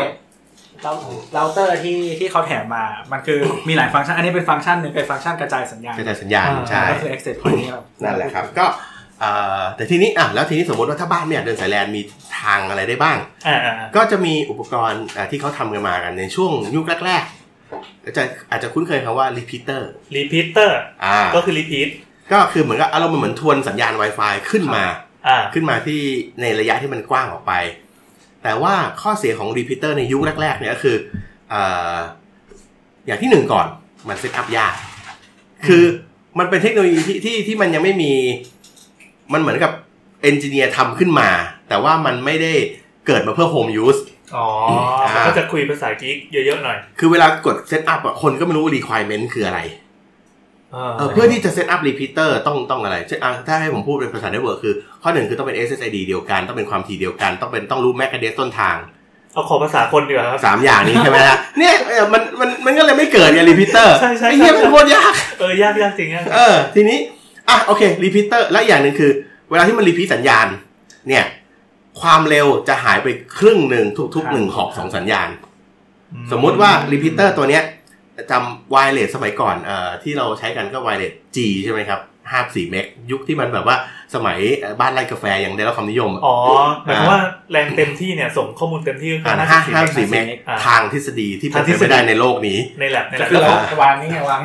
เอ่อตอนนี้ชิดๆกันนี่ยังไม่ยังไม่ได้เลย ของจริงได้สักเท่าไหร่ เออของจริงผมว่าก็อ่ะแถวๆสักเหลือประมาณสักสามสี่สิบประมาณเนี้ยอันนั้นคือ อ๋ สาม อ สิบนั่นคือ best of the best เลย โอ้โห แล้วทีนี้ในยุคที่ในยุคสมัยนั้นอ่ะเมื่อสักหลายปีก่อนนะนะที่มันทำรีพิเตอร์มา 30 เมกอ่ะหักไปครึ่งหนึ่งเหลือ 15 อืมอืมอืม อ่าแต่โอเค เน็ตสมัยนั้นมัน ก็เหลือเฟือ มัน อยู่ มันเมกเดียว ครับ เอามันอาจจะพอเล่นเน็ตแต่มันไม่พอทำงาน แล้วมันก็มีมันมีปัญหาด้านเน็ตเวิร์กหลายๆอย่าง ที่ ที่เขารู้สึกว่ามันเอามันเป็นแบบว่าการถูลู่ถูกกลางทางทางโปรโตคอลขึ้นมาที่มันแบบแค่ฝืนให้มันใช้ได้อะ อืม เขาก็เลยแบบ อ่ะ พับไป พับไปอ่ะเราไม่ใช้รีพิเตอร์ละก็มีอีกแบบหนึ่งที่เราเรียกว่าเป็นเอ่อ power line พาวเวอร์ไลน์ ใช้สายไฟ ก็คือ power line คือใช้สายไฟที่มันเดินอยู่ในบ้านเนี่ย อ่า เป็นเอาไปส่ง Data แทนสายแลนเพราะทุกบ้านมันมีสายไฟอยู่แล้วนี่ อืม อ่า ดู มัน ฟังดูง่ายขึ้น มั เย น อะ ฟังดู เลย ไงเดี๋ยวผมหยิบมาให้ดูผมมีเลย อ๋อที่บ้านไม่มี มีทุกอย่าง บ้านนี้มีทุกอย่าง ของเล่นเยอะของเล่นเยอะหมาวิ่งตามหมาเลย ที่เขาจะเรียก broadband over power line ในไทยมีปะ มีนะฮะมีขาย มีอุปกรณ์ขายพี่สามารถไปห้างไอทีทั่วไปมีขายซื้อได้ อ๋อหมายความว่าเราเราซื้อมาแล้วไปเสียบ ใช่ แล้วมันก็จะมีพอร์ตแลนอยู่ พี่เอาพี่เอาแลนต่ออันเนี้ย แล้วอันนี้มันก็จะคุยกับสายไฟแทน เออเออ แล้วก็วิ่งไปสายไฟ มันจะเหมือนไอ้นี่ไหมไอไอที่ว่าเสียบปั๊บแล้วกันหนูกันยุงกันแมงสาบ ไม่ใช่ นี่ครับหน้าตามันจะเป็นอย่างนี้ อาจจะเดี๋ยวถ่ายรูปไปประกอบด้วยก็ได้ คือปลั๊กไฟ เนี่ยมันจะเป็นปลั๊กไฟข้างหนึ่งตรง แล้ว นี้ มี เป็น แล แล น น อ่าที่บอก แต่ต้องมีอย่างน้อยสองตัวต้องมีส ต้องมี ชิ้น ต้องต้องมันต้องมาเป็นคู่ครับ เพราะว่าสมมติอ่ะคอนเซปต์เดิมคอนเซปต์เดิมเอ่ออะไรนะเราเตอร์อยู่ชั้นหนึ่งอยากจะเล่นชั้นสี่ให้ได้ ผมก็เดินสายแลนสั้นๆเนี่ยจากเราเตอร์ชั้นหนึ่งเนี่ยซื้อมาสักเมตรสองเมตรเนี่ย ตัว แล้วก็จิ้มเข้าไปที่ไอ้ไอ้ตรงเนี้ยแล้วก็เสียบเข้าปลั๊กไฟบ้าน บางทีเขาเรียก power line adapter เสียบรูแลน รูว่าไม่ได้เสียบปลั๊กไฟ ปลั๊กไฟ เสียบปลั๊กไฟ อ่า ทำยังไงก็ได้เหรอเอาเข้าไป แต่จริง ๆ แล้วมันมีข้อจำกัดอยู่เยอะเดี๋ยวเดี๋ยวเล่าให้ฟังครับ แล้วก็เอาตัวเนี้ยไปเสียบที่ชั้นสี่ นี่จะบอกว่าฟังดูดีมากเลยนะ ใช่ฟังดูดีมากบอก มีมานานแล้วนะ มันมันผมมีนี่เนี่ยมีสักสิบปีแล้วฮะ ครับ แต่ว่าเฮ้ยเทคโนโลยีดูดีนี่ เออดูดีมากเลย แล้วทำไมแม่งไม่เกิดวะ นั่นดิทำไมไม่เกิด เพราะต้องบอกว่าเอ่อคนที่เอามาขายครับเอ่อร้านขายวายเน็ตเวิร์กเนี่ยพยายามตัวนี้มาขาย แต่ปัญหาคือประเทศไทยเนี่ย เรามีมาตรฐานในการเดินสายไฟที่กว้างมาก ยังไงครับ ๆเอ่อเอาที่หนึ่งก่อนเลยนะ อ่ะ เดินกับเฟสครับ อ๋อ เป็นสนามแข่งที่น่าจะเคยเจอใช่ไหมแบบว่าอันเนี้ยอันนี้ต้องเป็นเอ็นอันนี้ต้องเป็น อ่า เจ้าต้องจ่ายไฟแม่งเดินกับเฟส เออเออ แต่ แค่นี้ก็ใช้ไม่ได้ละ คือจริง ๆ สายมันแต่แต่ละและรูมันมีหน้าที่ของมัน อ่าใช่ อันนี้เป็นเอ่อนิวทรัลช่องนี้ต้องเป็นนิวทรัล อ่า ช่องนี้ต้องเป็นไฟ ช่องนี้เป็นกาว อ่าอ่า อันเนี้ยบางบางทีมันก็สับสับ อ่า เฟสกันมา อ่า พอสับเฟสมาโอเคไฟไฟฟ้าน่ะวิ่งได้ แต่เพียงแต่ว่าไอเนี่ยมันส่ง Data ไงมันละเอียดอ่อนกว่านั้นชู้เมลอนไม่เอา ลูกมานี่มานี่อ่าดังนั้นดังนั้นเนี่ยมันก็เลยมีปัญหาอย่างหนึ่งก่อนคือ เอ่อใช้แล้วมีปัญหาอย่างที่สองบ้านที่ไม่ทำกราว ไฟก็จะรั่วเข้ามา ก็มีปัญหาอีก โอ้ อุปกรณ์พัง เออ แล้วอันที่สามก็คือใช้กับไฟสามเฟสไม่ได้ครับ อ๋อเหรอ อ่า อ่า ก็คือถ้าเกิดอยู่ในโซนไฟฟ้าที่มีอีกเฟสหนึ่งอะไรเงี้ยก็ใช้ไม่ได้เหมือน ตอน กัน นี้เออที่บ้านตอนนี้ใช้สามเฟสก็ทิ้งอันนี้ไม่ได้เลย เออ อย่างหรือว่าบ้านเก่ามากที่ไม่มีกราวมาด้วย เออบ้านผมเนี่ยเออผมก็ให้เขาทำอะไรมาอย่างหนึ่งค่อนข้างดีเลยนะ ผมเอาไอ้เนี่ยเสียบเทสติดเจอทุกอย่างเจอ อ่า ผมเทสสปีดได้ 20 เมกเอง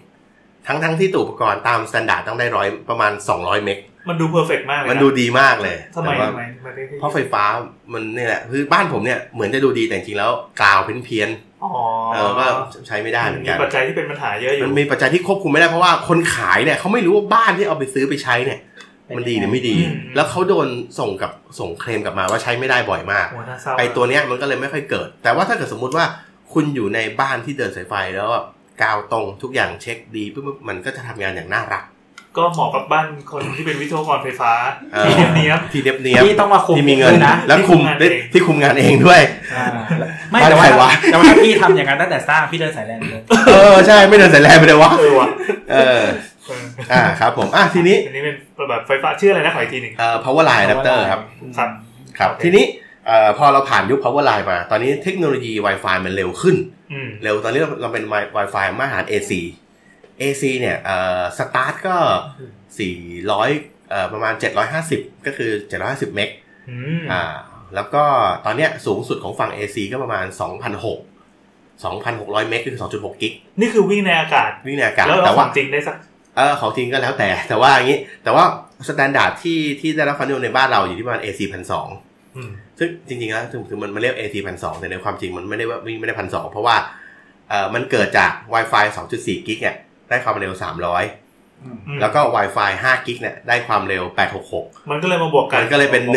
1166 มันก็เลยตีทบเป็นพันสอง อันนี้มันเหมือนแบบสักคิ้วหกมิติเลย อะ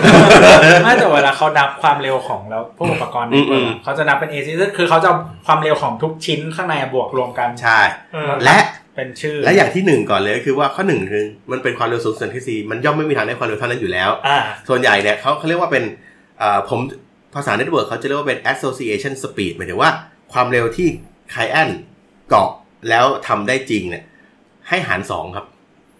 หมายถึงว่าถ้าตามถ้าถ้าเราเกาะความถี่ความถี่5กิก อืม มันได้ความเร็วสูงสุดที่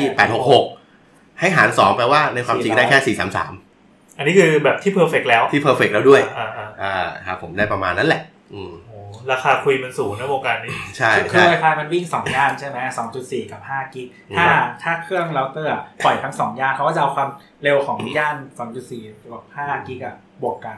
แล้วมาขาย อ่าหรือถ้า แต่ว่าทีนี้ถ้ามีเสาเพิ่มอะเขาก็บวกเข้าไป อ่ะ ไปเรื่อ แต่ ย ปัญหาคืออย่างนี้ครับเอ่อเราจะเห็นเราเตอร์ที่มันมีพวกสี่เสาเทเวศ อ่าอ่า อ่าคนนั้นเนี่ย คือเอ่อฟังอุปกรณ์เน็ตเวิร์กเนี่ยพยายามที่จะเพิ่มความเร็วให้มากขึ้น อืม อ่า วิธีการเพิ่มความเร็วมี 2 อย่างครับ ในในในในเรื่องของไวเลสนะหนึ่งเพิ่มความถี่ ก็คือเพิ่มเพิ่มแบนด์วิดต์ของความถี่ให้มันมากขึ้น จาก 20เมกะเฮิรตซ์เป็น 40เมกะเฮิรตซ์เป็น 80เมกะเฮิรตซ์อารมณ์เหมือนขยายถนน อันนี้คือเพิ่มตกของตรงไหนครับ เพิ่มที่มันมันเพิ่มหน้าเซตติ้งอะครับประมาณว่าเหมือนกับว่า สมมุติว่าเอ่อความความถี่ 5 กิกเนี่ย ฉันขอ allocation สัญญาณเดี๋ยวผมเปิดกราฟให้ดูดีกว่า ๆ มันใน 5 กิกมันแบ่งเป็นช่องๆช่องช่องช่องช่องช่องเนี้ย อ๋อ เราอยากจองหลาย ๆ ช่อง อ่าอารมณ์เหมือนว่าเราเปิดจะเปิด 2 เลน 4 เลน 8 เลน อ๋อ แต่ อ่า แต่แต่ตัวมันถูกแบ่งเลนมาให้อยู่แล้ว อ่าตัวมันก็มันเหมือนว่ามีความสามารถในการ allocate หรือการอ้างอิงว่าจะเปิด ซอยเลน ชื่อชื่อวชื่อชื่อ Wi-Fi เนี่ยจะ อ่า จะเปิดกี่เลน อ๋ออ่า อ่า อ่า ประมาณนี้ โดยที่ว่าอ่ะก็ส่วนใหญ่ก็จะเปิดกันสูงสุด 80 เมกะเฮิรตซ์ที่มันที่มัน default มาจากเราเตอร์นะแล้วกำลังส่งก็จะเป็นแรงที่สุด อัดเต็มไว้ก่อน เต็มไว้ก่อน อ่า ซึ่งในความเป็นจริงนิดหนึ่งก่อนมือถือครับเอ่อที่มือถือที่มีความสามารถในการรับสัญญาณระดับ 80 เมกะเฮิรตซ์ได้เนี่ยน้อยมาก อืม ๆ ส่วนใหญ่อยู่ 40 เมกะเฮิรตซ์ อืม อ่าอ่าแล้วก็โน้ตบุ๊กเนี่ยมีโอเครับ 80 ได้ในรุ่นสูงสูง ก็จริงๆก็ไม่เสียหาย ๆ อะ พูด ไร ง่ายๆคือถ้าเราเปิด 80 มาเนี่ยเรียกเลยว่าเอ่อชแนลชนกับชาวบ้านโดยใช่เหตุ อ๋อ แต่แรก อ่าเรา กำลังคิดว่าแบบทำเยอะๆไว้ก่อนไม่เสียหาย อ่า แต่ ใช่ ข้อเสียมันก็คื ข้อเสียมันคือว่าคุณเปิดถนนมากว้าง อ่า ๆอย่างไม่มีประโยชน์เพราะว่าใครแอนคุณไม่มีปัญญาเกาะ อ่า อ่าอันนี้ กลายเป็นว่าไปกวนกับชาวบ้านอะไรอย่างงี้ป่ะ ใช่ครับผมอ่ะแต่ว่ายังไงก็ตาม มันก็ทำให้มันได้ทูพุทความเร็วที่สูงขึ้น ครับ เขาก็เลยเอาไอ้ทูพุทที่สูงขึ้นเนี่ย มาทำเทคโนโลยีตัวใหม่ เขาใช้ชื่อว่า mesh นี่แหละ อ่า M E S H นะครั mesh บ Wi-Fi ค อ่ะ รับ ครับครับ ตัวนี้ตัวใหม่ ตัวใหม่ก็คือเอ่อเขา mesh เนี่ยมันคือรีพิเตอร์ที่ได้รับการได้รับการตบตีมาแล้ว ให้ใช้โดยคนปกติได้ อ่า มันคือรีพิเตอร์ มันคือเอ่อจะเรียกว่าอย่างนี้ พูดให้เข้าใจง่าย ๆ มันคือเทคโนโลยีการส่งการส่งสัญญาณไวเลสด้วยไวเลสอ่าคล้ายๆรีพิเตอร์นะครับขยายสัญญาณระยะโคเรจเอเรียไปด้วยไวเลสแต่ไอของที่วิ่งอยู่ข้างในเนี่ยเขาเขาเซ็ตมันเลยจากจากผู้ผลิต ประมาณว่าคุณซื้อมาแพ็คสามชิ้น จับคู่มาให้แล้วนะ อืม เออแล้วคุยกันมาให้เสร็จแล้วเรียบร้อยเลย ก็แก้ปัญหาเรื่องไอ้ความ แก้ปัญหาเรื่องความวุ่นวาย อ่า สมัย ความยาก นี้ความยากของมัน และพอมันเป็น Wi-Fi AC จำที่ผมบอกได้แบบว่า เวลาที่มันเดินทางหนึ่งหอบแล้วความเร็วมันหายไปครึ่งหนึ่งอ่ะ อ่าอ่า เออคือ 800 หักไปครึ่งหนึ่งเหลือ 400เอ้ยก็ยังก็ยังสูงนะ อืม หักไปอีกครึ่งหนึ่งเหลือ 200 ก็ยังสูงอยู่ดี งต่อยิ่งหายอ่ะ อ่าแต่มันก็ยังโอเคมันก็ยังรับได้อยู่ที่ที่ 3 ตัวหรือหรือ 4 ตัว อืม อ่าเขาก็เลยมองว่าเออเออเอามาขายนี่แหละเอา mesh Wi-Fi มาขายอ่าครับผมดังนั้นไอ้ mesh Wi-Fi ก็คือ เอ่อเป็น access point ที่เซตอัพจับคู่มาให้เสร็จเรียบร้อยแล้ว ข้อดีของการใช้ mesh wifi คือเอ่อมันมีบางบางรุ่นที่เป็นรุ่นใหม่ๆครับ จะมีฟีเจอร์ที่เป็น roaming คืออะไรครับ roaming ก็คือเหมือนกับว่าสมมติ ผมบ้านผมใหญ่มาก ผมกางเมดไว้ 3 ตัวในบ้าน วางเป็นเป็นไอ้นี่เลยนะ อ่า เป็น เป็น ไข้ เป็น ก ว ล งกลมเป็นไข่กล อ่า ผมเดินมาที่หน้าบ้านมือถือผมเกาะตัวที่ อ่า 1 แล้วผมเดินไปเรื่อยๆ เข้าไปที่ห้องนอนผม มันก็จะตัดจากตัวที่ 1 แล้วมาเกาะตัวที่ 2 ให้เพราะสัญญาณตัวที่ 2 แรงกว่า แล้วผมเดินไปที่ห้องครัว ซึ่งเป็นตำแหน่งตัวที่ 3 ก็จะเกาะตัวที่3เพราะสัญญาณ เอ๊ะอันนี้มัน แรงก ต่าง ว่า จาก เห รี มือน พิ เสา เตอร์ มื ยั อง ไง ถือไงพี่อันนี้เหมือนเสามือถือ เพราะ ก็คือเหมือนเสามือถือก็คือ เอ่อ เป็นการล้มแบบว่า ต้องต้อง ข้าม ต้องบอกว่าอย่างนี้ครับเอ่อ Wi-Fi เนี่ยสมมุติว่าเราเอาเอาเราเรามี Wi-Fi ครับ สองยี่ห้อเอ่อเอาอุปกรณ์ 2 ตัว อืม แล้วเราตั้งชื่อเหมือนกัน มันไม่โรมมิ่งให้ครับ มันไม่เห็นเป็นสิ่งเดียวกันอะ มันไม่มันไม่เห็นเป็นสิ่งเดียวกันมันเหมือนว่า แล้วหลักการของของของของการออกแบบโปรโตคอลไวเลสเนี่ย ครับ ก็คือจะยื้อให้ไคลแอนเนี่ยเกาะกับฉัน associate แกถึงแม้แกสัญญาณจะเหี่ยวฉันก็ยังจะเอื้อมมือไปเกาะแกฉันไม่ปล่อยแกง่ายๆหรอก ทำไมอ่ะ ก็มัน มันสนิทกันแล้วเงี้ย ไม่ใช่ครับ มันมันออกออกแบบมาในสมัยแรกๆว่า ก็ก็เดี๋ยวสัญญาณหลุดอ่ะ อ๋อ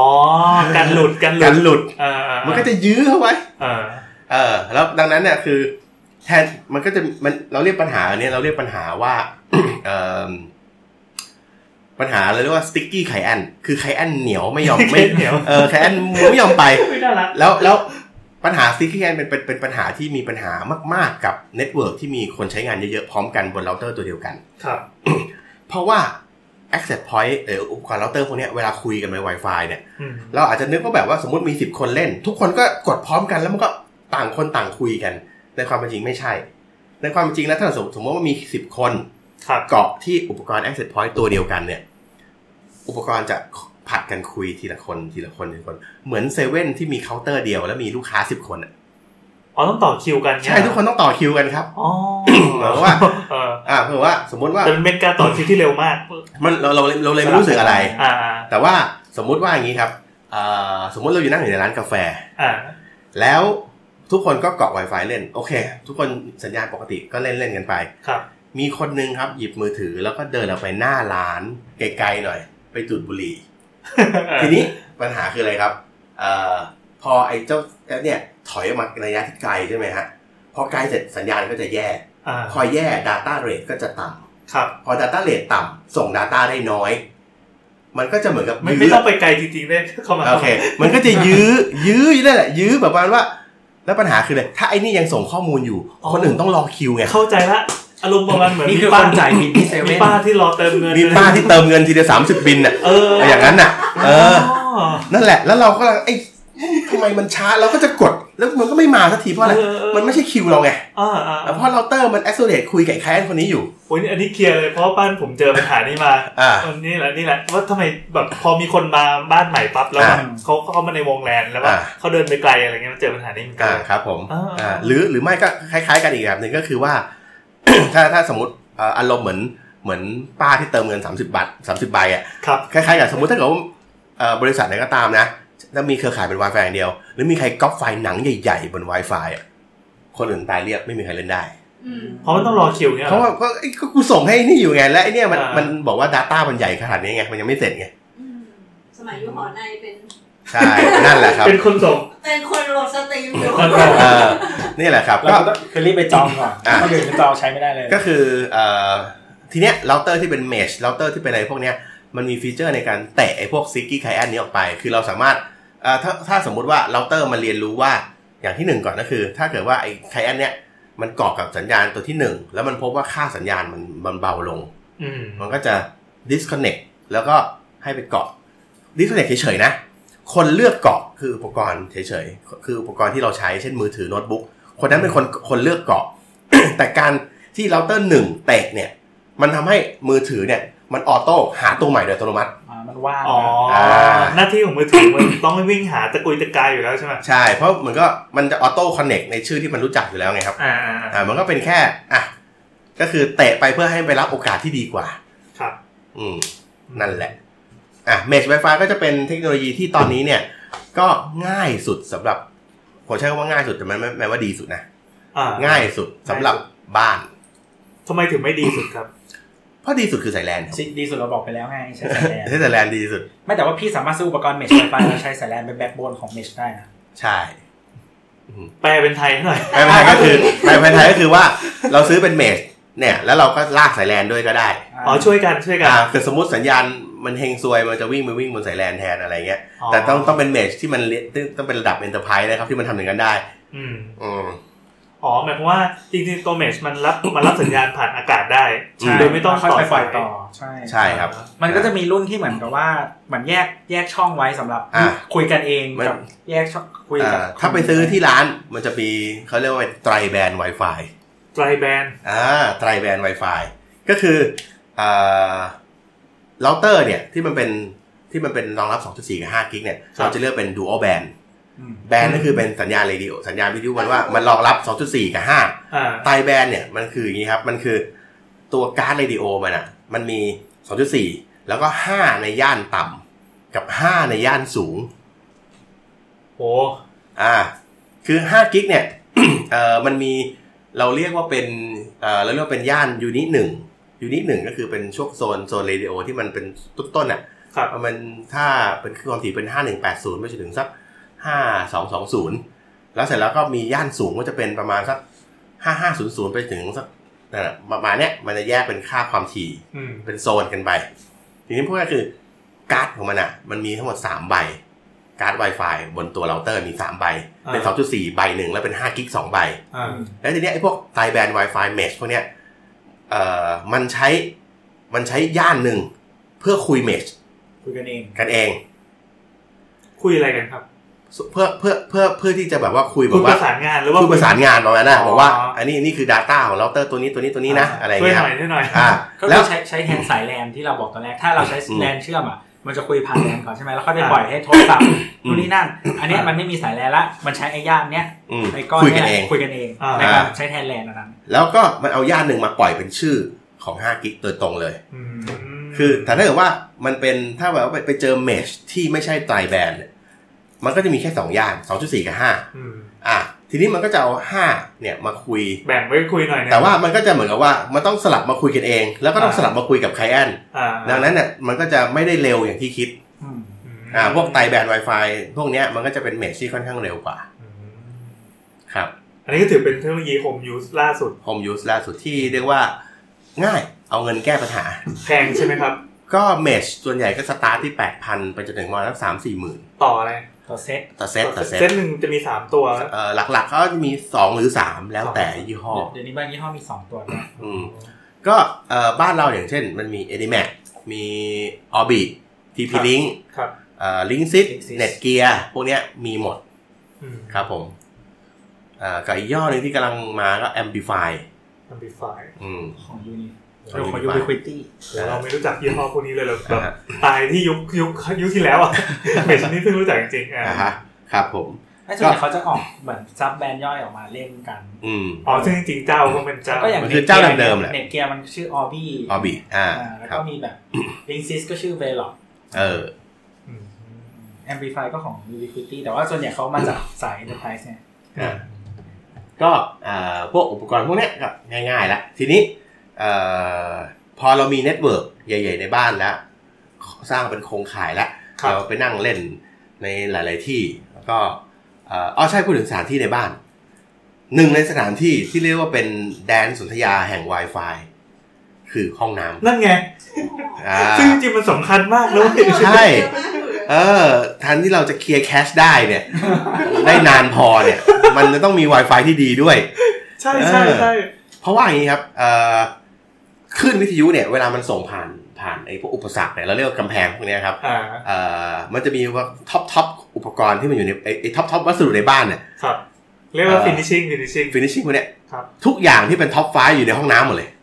คือคืออะไรบ้าง ปูน อ๋อก ระเบื้อง ครับ โลหะกระจกน้ำ เออ ทุกอย่างไม่อยู่ในห้องน้ำหมดเลย อย่างที่เป็นชนวนกัน เรื่อยเป็นชนวนกันหมด ดังนั้นสังเกตไหมครับว่า โรงแรม ครับ หรืออพาร์ตเมนต์ที่เขาติด Asset Point ตามตามทางเดินอะ อ่า แล้วไอ้พอเข้าไปในห้องพักแล้วเราเจอห้องน้ำหน้าห้องเลยอะไอ้ห้องพวกเนี้ยจะบันไลมากเพราะว่า Wi-Fi มันจะเหมือนมีกำแพงเมืองจีนกั้นรอไว้เลย เคยอยู่เตียงอยู่ในสุดไงเจอห้องน้ำกั้นไปแล้ว คือเปิดประตูปั๊บก็เจอห้องน้ำซ้ายมือเลยอะ อืม เออแล้วแบบว่า Asset Point อยู่ตรงริมทางเดิน อ๋อ อ อ ยู่ตรงตรงไหนครับไอ้ทางเดินกลางอะ อ๋อเน็ตโรงแรมเลยเฮีย คอริดอร์ ใช่ ขนาดเราเห็นเสาก็พลิบอยู่ข้างหน้าแล้ว อืม เออ ดังนั้นเนี่ยเนี่ยตอนเนี้ยโรงแรมเขาเปลี่ยนวิธีหมดเลย ครับ เขาเป็นหนึ่งห้องหนึ่งตัวครับ คือเข้าไปในห้องเลยเหรอ ใช่ เดินสายแลนเข้าห้องแล้วก็เขามีเขามี access point ประจำห้อง แล้วเขาก็ใช้ access point ตัวนั้นอ่ะเป็นเซอร์วิสในห้องทุกอย่างครัวอะไรคุมสมาร์ททีวี อืม คุม IoT ในห้องโรงห้องพักโรงแรม อืม แล้วก็คุม voice over IP ไอโทรศัพท์ที่มันอยู่ในนั้นอ่ะ อ่า ครับผมแล้วก็ปล่อย Wi-Fi ให้แขกเล่นด้วย โอ้ อ่าคือพวกนี้คือเนี่ยเขาบอกไหนๆจะทำแล้วก็ทำให้มันดีไปเลย ใช้ได้หมดเลย อันนี้คือโรงแรมใหม่ๆ ที่ โรงแรมใหม่ๆ ที่เกิดในเทคโนโลยียุคนี้ จริงๆก็คือโรงแรมเก่าที่รีโนเวทใหม่เพราะตอนนี้เนี่ยอย่างที่ผมไปมาหลาย ๆ ที่เนี่ยตอนนี้ทุกที่ทำแบบนี้เกือบหมดแล้ว คือข้อดีของการที่ทำหนึ่งห้องหนึ่งตัวนะครับ ก็คือไม่ต้องซื้อ access point แพงครับ ใช้แค่ 2.4 ธรรมดาก็ได้ ใครเห็นมัน เพราะมันอยู่แค่ในห้องนี้อะ ปล่อยแบบ ปล่อย เบาๆก็ได้ เบาๆแล้วก็คือเขาเอากำลังส่งต่ำสุดเลย 6 dB เลยเอาแค่แบบ 3 เมตร 5 เมตรเนี่ยเพราะมันเขาเลทในห้องพักโรงแรมมันพออะ อ่า เออแล้วอย่างเนี่ยผมผมผมไปทำให้โรงแรมหนึ่งมา ครับ 95 ห้อง ทุกห้องหนึ่งห้องหนึ่งตัวหมด อืม อืมแล้วคุมง่ายด้วยใช่ไหมครับ คุมง่ายแล้วก็แขกไม่มีบ่นคือ ผมติดตั้งระบบให้เสร็จเนี่ยเอ่อเจ้าของโรงแรมก็บอกว่าสุดยอดมากเลยครับอาจารย์สุเดชไม่มีใครคอมเมนต์เลยสักอย่างเลยแล้วบอกแล้วแล้วมันดีไหมครับ บอกสำหรับวงการโรงแรมอะการที่แขกไม่พูดอะไรถือเป็นคำชมแล้วครับ เอ อเออจริงจริง เออแต่มีห้องในห้องอะไรมันมีหลายๆอย่างไง อืม แต่คราวที่แล้วไปที่อ๋อสักพักนึงแล้วแหละที่ไปฮิลตันฮิลตัน KL อ่ะ อืม ๆอ่าฮะ แล้วเหมือนแบบมันในห้องน้ำมันยังมีแบบว่าอีกระจกกดๆได้อะ อืม คืออะไรกระจก สมาร์ทกระจกเนี่ยเหรอ ใช่ใช่สมาร์ทกระจก ทำอะไรได้บ้างอ่ะ ก็เห แล้ว มือน ขึ้ ดู ฟ้า ดูสภาพอากาศ เออแค่นั้นแหละ ซึ่งมันไม่ได้จำเป็นเลยเลย ใช่แล้วก็มี อืม คือมันมีโต๊ะทำงานแล้วก็มีทีวีสมาร์ทอะไรของมันอะ อ๋อ โชว์ความสมาร์ทไงนะ เขาบอกว่า อันนี้ กระจกมันบล็ก อันนี้ผมให้ดูเป็นเป็นไซส์ที่เป็นโรงแรมนะครับ ติดไป 95 ตัว แต่วันนี้แขกน่าจะเนี่ยทุ่มหนึ่งน่าจะไม่กลับกันมีใครแอดอยู่ประมาณ 40 กว่าคนเอง อ๋อนี่เราก็เช็คได้ก็คือเปิดใช้อยู่ตอนนี้ ใช่ครับ อ๋อ เนี่ยก็คือเนี่ย access point ทั้งหมดที่ติดตั้งเนี่ยก็เนี่ยจะมีอยู่ตอนเนี้ยแล้วก็ผมสามารถดูได้ว่ามีคนเกาะเป็น Wi-Fi ทั้งหมดกี่คน อะไรอย่างเงี้ยทำไมมันไม่มีใครอันเลยวะอ๋อสงสัยมันอัปเดตอยู่เอ่อพอดีมันผ่านคลาวด์มันจะอืดๆหน่อย อืม อืม อ๋อนี่แสดงว่า พี่สามารถแบบสั่งปิดเน็ตของโรงแรมนี้ได้จากตัวนี้เลย ด้วยจัดจาบันของ ทันตแพทย์แล้วมีอาจทำอย่างนั้นได้ ถ้าเป็นแบบองค์กรชั่วร้ายแบบนั่งปิดไฟห้องมืดๆหน่อยนะแล้วแสงเข้าข้างหน้า อ่า จะ อง ปิด ค์กร ตรง ชื่อ นั้น ดำเหรอ เออ เป็นชายชุดด โอ้ยเจ๋ง ชื่อ ว่ะ อะไร ดูมีอำนาจอ่ะ เตะคนนี้ออกจากเน็ตเวิร์ก เออ ำก็จริงไอ้ไอ้เรื่องการเตะคนนี้มันธรรมดาครับเหมือนว่าเราเตะที่เขาไอ้พวกซิกกี้ไคแอนนะไปเกาะตัวอื่นก็ได้อะไรเงี้ย อ๋อ อ่าอย่างนั้นเหมือนกันก็ก็อ่ะโรงแรมก็จะเป็นเป็นลักษณะนั้นหนึ่งห้องหนึ่งตัวรวมไปถึงออฟฟิศหลาย ๆ ที่ก็พยายามทำแบบนั้นแล้วเหมือนกัน อ่าอ่า ก็เอ่อข้อดีของหนึ่งห้องหนึ่งตัวมันมีอย่างดีอย่างหนึ่งก็คือ เวลาในโรงแรมเนี่ยสมมุติว่าเอ่อมันมีมันมีเหมือนกับว่าเขาเป็นเทมเพลตรีพอร์ตมาดูว่า สมมุติว่ามี 100 ห้อง อืม อืมหนึ่งร้อยห้องใช่ไหมต้องติด อ่าเนื่อสิบชั้นชั้นห้องชั้นละสิบห้อง อาจจะต้องติดถ้าเกิดว่าเราติดทางเดิน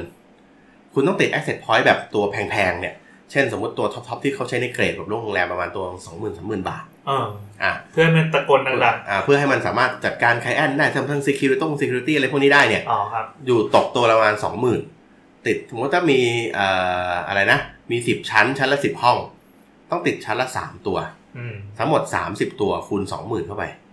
โหเออครับ อ่าหกแสนเข้าไปละ ครับ อ่าเออจะถึงมากกว่านั้นวะ นี่เออใช่ใช่คือ เออ ไม่เคยไม่เคยนึกมาก่อนว่าไอ้ค่าอะไรแบบนี้มันแพงขนาด อ่า นั้น แล้วทีนี้ถ้าสมมุติว่าเอ่อมันดาวไปหนึ่งตัว อืม ในหนึ่งนะแปลว่าอะไรครับ ชั้นนั้นน่ะ ไปทั้งแผง coverage หายไปสามสิบเปอร์เซ็นต เออ อ่าดังนั้นแปลว่าอะไรในเชิงในเชิงการ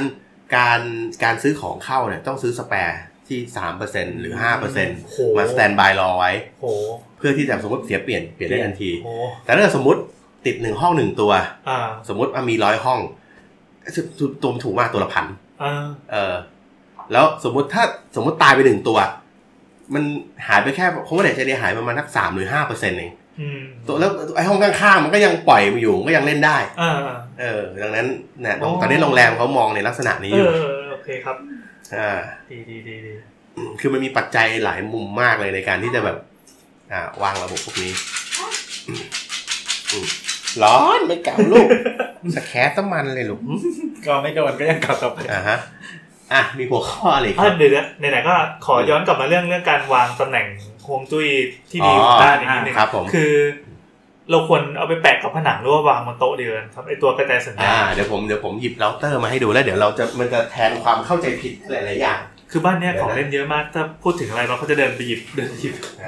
เดี๋ยวเราพูดพูดเรื่องอะไรแปลกๆก็อาจจะเดินไปหยิบมาให้ดูได้ อ่ะสมมุติว่า อ่ะ นี่ดูครับ อะไรครับเน็ตเนี่ยติดเน็ตมาเขามีเราเตอร์แถมมาผมไม่ใช้เลย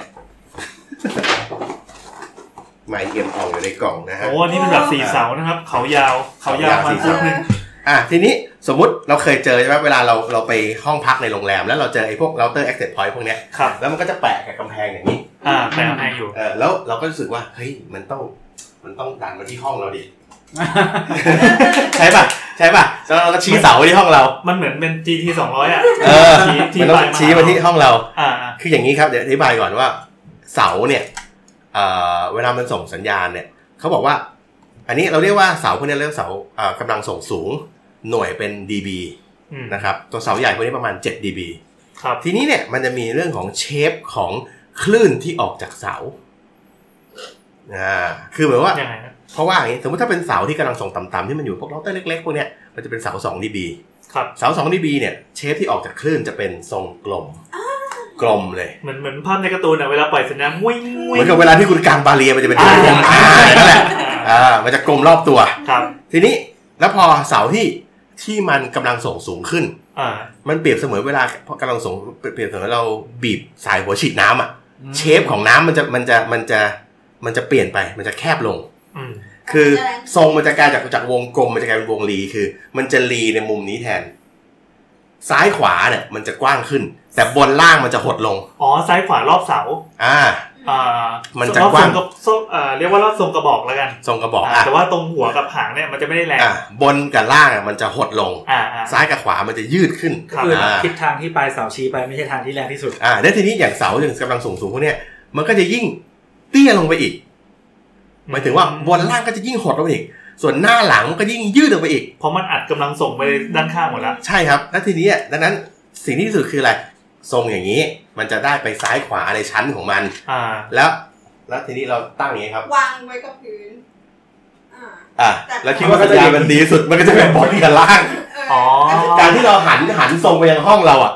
ไม่ได้ช่วยอะไร ดังนั้นไม่ต้องให้เอาเอาปลายสายไปชี้ที่เรา ให้มันเป็น ทางที่ดี ให้มันเป็นกระถางทูบดีที่สุดแล้ว ทางที่ดีก็คือปล่อยให้มันชี้ขึ้นฟ้าไป ชี้ขึ้นฟ้าไปครับ อ่า อ่า ฮวงจุ้ยเป็นการทุก เป็นกระถางทูบดีสุดแล้ว อืมอืมอืม อืม โอเคโอเค ฮะ ดีเลยครับ แล้วก็หันไปทางไว้ไปติดเพิ่มในห้องน้ำสักจุดหนึ่ง อ่าใกล้ ๆก็มันไม่ควรจะโดน เออ มีไอ้น้องไอ้น้ำเลย นั่นแหละก็ก็ผมมองว่าก็ซื้อเมชแล้วก็ติดเมชไป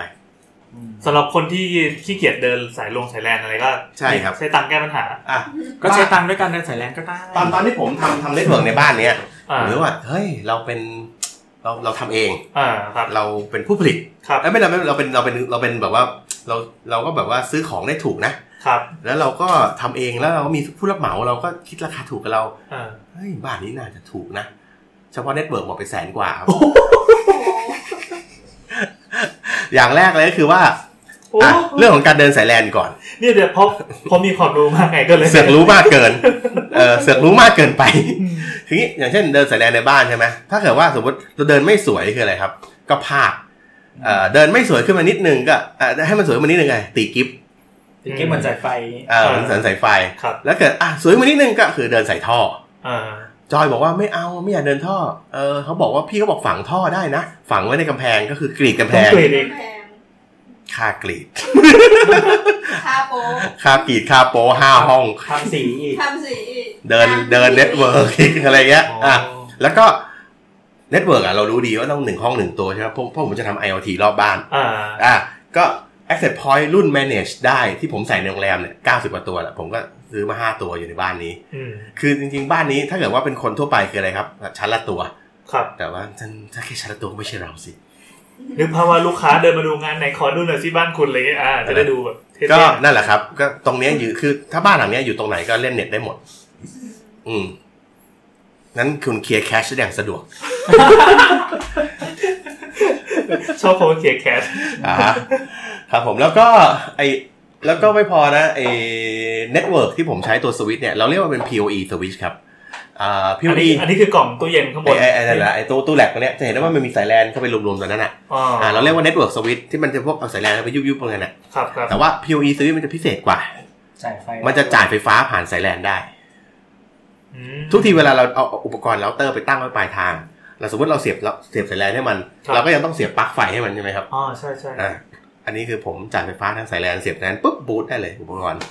อ๋อ ก็คือต่อสายเข้าเส้นเดียว แต่สายเข้าเส้นเดียวเพราะ ก็ มี จะสวยกว่าไม่ต้องหาที่เสียบปลั๊ก แล้วไม่ต้องกรีดสายอีกรอบหนึง ใช่ เพื่อเดิน ใช่ สายไฟ ก็สายแลนทีวี แล้วก็ข้อดีคือเซฟเรื่องไฟฟ้าคือประเทศไทยเนี่ยก็รู้กันอยู่ว่าไฟฟ้าแล้วก็ฟ้าผ่าฝนตกอะไรกพว ระ กนี้ ชุ่ม ครับ กระชาก แล้วก็ปุ้มเข้ามา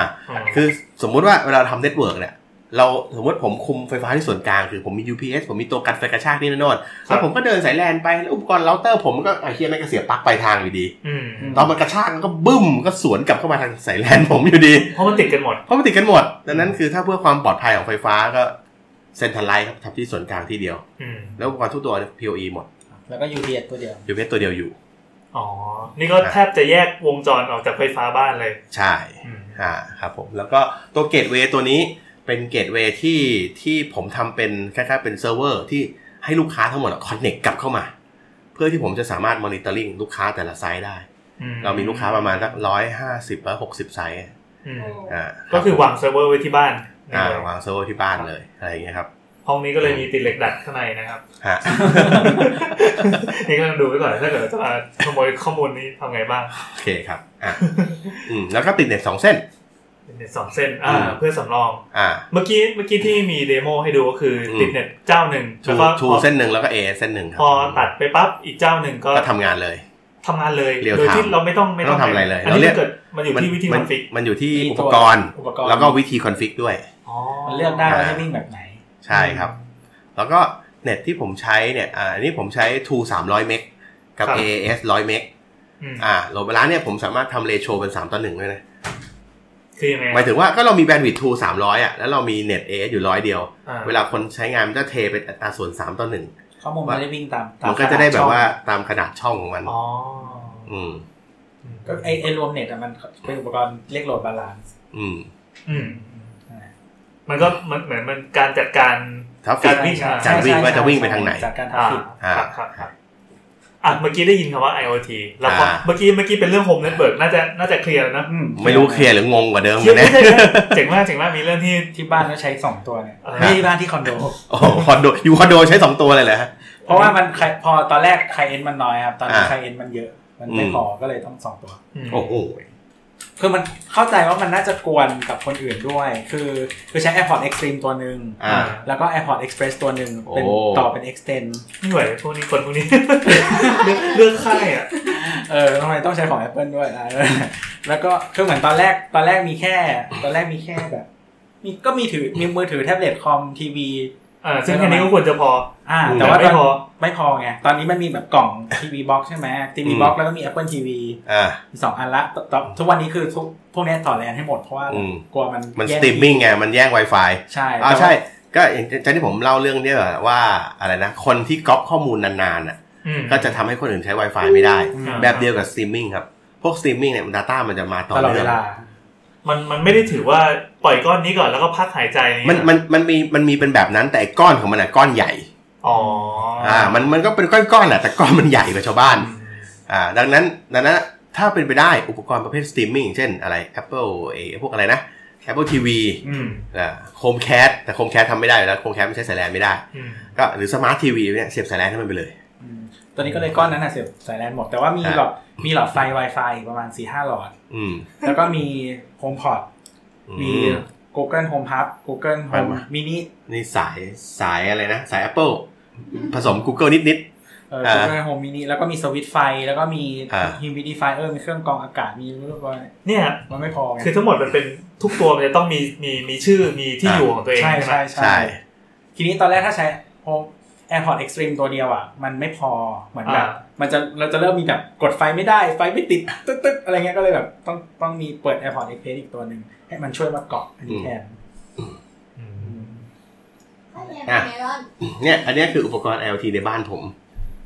มีประมาณ 14 ชิ้น เดี๋ยวเราขอขออนุญาตย้อนนิดนึงนะครับ คือ อ่ะ เสาร์เสาร์เราเคยจัด EP หนึ่งว่าด้วยเรื่อง Internet of Things มาแล้ว ก็เป็นอธิบายคอนเซปต์ว่าโลกในยุคที่อุปกรณ์แต่ละตัวมันสามารถคุยกันได้เอออ ม อันนี้เราจะมาขยายมากระโดดเข้าสู่เรื่องสมาร์ทโฮมโดยเฉพาะเลย ใช่ อ่า ว่า ครับ อุปกรณ์พอ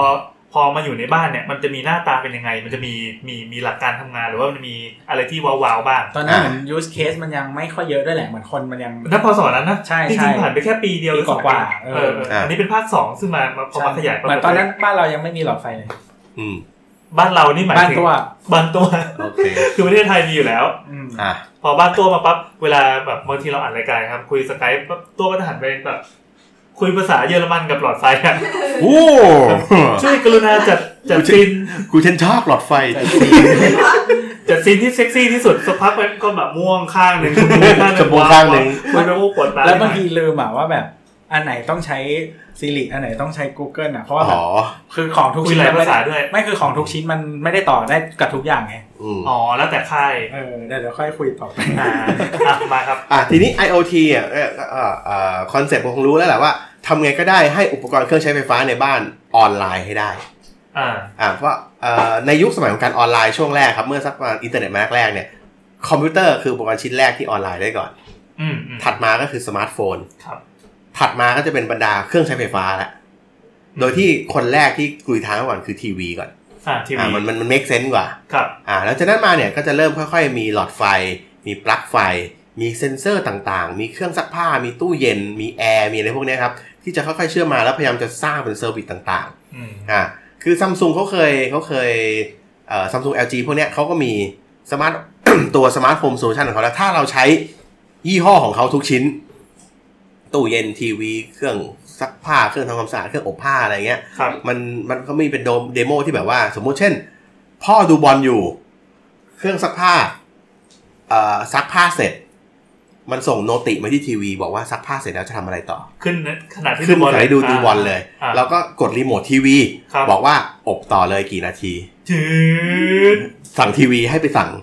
ไอ้นั่นอีกทีหนึ่ง อ่าอ่า อ่ อ่า บ้านเราใช้ทีวีของซัมซุงแล้วเราก็ใช้แท็บเล็ตกับโทรศัพท์ อ่า เราเป็นคนสั่ง ทำได้อย่างนี้ด้วยใช่ไหม สั่งสั่งแบบว่าเราดูอะไรบางอย่างบนโทรศัพท์แล้วอยากดูจอใหญ่ขึ้น มันไม่ต้องเป็นยี่ห้อเดียวกันก็ได้นะ อ้าวเหรอ เออ ไม่รู้ว่าเนี่ยแต่ว่ามันกดได้ง่ายมาก แต่ว่า เลยนะ แต่ว่าเอ่อหลาย ๆ อย่างมันต้องเป็นยี่ห้อเดียวกัน อ่า ตอนนี้เนี่ยเอ่อในวงการ IoT ที่เป็นเรื่องของสมาร์ทโฮมครับ ตอนนี้เอ่อถ้ามองเป็นค่ายแล้วกัน ค่ายใหญ่ ๆ ก็จะเป็นค่ายฝั่ง Apple Home อืม อ่าก็คือ Apple ก็จะมีพวกเซ็นเซอร์ เช่น กล้องเอ่ออะไรนะ พวกอะลาร์มพวกหลอดไฟ แอปเปิลก็มีด้วยเหรอ เพราะไม่ได้มีแบบเป็นของเขาคือเขาเขาให้ เป็น API อ๋อหมายความว่า มีคนมา อืม อ่าอันนั้นจอยน่าจะกลับบ้าน หมาย มา ความว่าซัพพอร์ตสิ่งเหล่านี้ ใช่ คือเขามีเขามี Apple Home เป็นเป็นเป็นตัวโซลูชันให้ อ่า แล้วอุปกรณ์เจ้าไหนอยากทำอะไรก็เขียนเชื่อมกับ Apple Home เขา อืม Google ก็มี Google Assistant เหมือนกัน ครับ อ่าก็มี Google Home อ่าตอนแรกผมผมเลือก 2 ยี่ห้อนี้อยู่ว่าผมจะไปทางไหนดี คือมือถือผมอะเป็น iPhone บ้านผมเป็นเป็น Apple System ครับ ตอนแรกก็กะจะจะไป Apple Home เพราะว่าน่าจะดูน่าจะดูเหมือนกับแอปผมค่อนข้างมั่นใจว่า Apple น่าจะทำได้ค่อนข้าง ไปต่อได้ เรียบร้อยได้ อ่า ได้ดีกว่า อ่า แต่ของอ่ะมันไม่เข้าไทยสักที อ๋อ แล้วผมก็เคยซื้อกล้องวงจรปิดตัวหนึ่งที่มันรองรับ Apple Home มาจากอเมริกาตอนนั้นไปนิวยอร์กซื้อมา ครับ พอซื้อมาเสร็จไอ้เหี้ยออนไลน์ไม่ได้ เมลถามสปอร์ตมันบอกว่ายูกล้องเราจะต้องทำงานด้วยคลาวที่อยู่ในอเมริกาเท่านั้นยูใช้ในไทยใช้ไม่ได้จ้ะเอาไอ้เหี้ย ผมก็พิมพ์ไป AI H E A R คือคือบ้านเรามี AI แล้ว เออ แต่ว่าของของที่บ้านทุกชิ้นอ่ะ เออ น่าจะมีแค่ชิ้นหรือสองชิ้นที่ซื้อในไทยอะไม่มีชิ้นที่เหลือไม่ไม่ได้ซื้อในไทยสักชิ้นเล เอย อแต่ตอนเนี้ยคือซึ่งผมมันแปลกนะว่าผมซื้อกล้องมาตั้งปี 2016 คือคลาวมันก็โอเคแล้วนะ อ่า เออหลังจากนั้นมาผมก็เฟลเฟลกับฝั่ง Apple ไปแล้ว พอ Google Home มาผมก็ย้ายมาทางฝั่ง Google Home แทน ปัจจัยแล้วครับ โดยการที่ส่วนสาเหตุที่ซื้อเพราะไม่มีอะไร เพราะตอนนั้นไปญี่ปุ่นโยโดวาชิบอกว่า คุณซื้ออะไรก็ได้ 5,000 เยน คุณมีสิทธิ์ซื้อ Apple Home ในราคาที่ถูกเฮี้ย โกเกิลโฮม ๆไอ้เฮี้ยมันจะแล้วมันจะเหลือแล้ววะ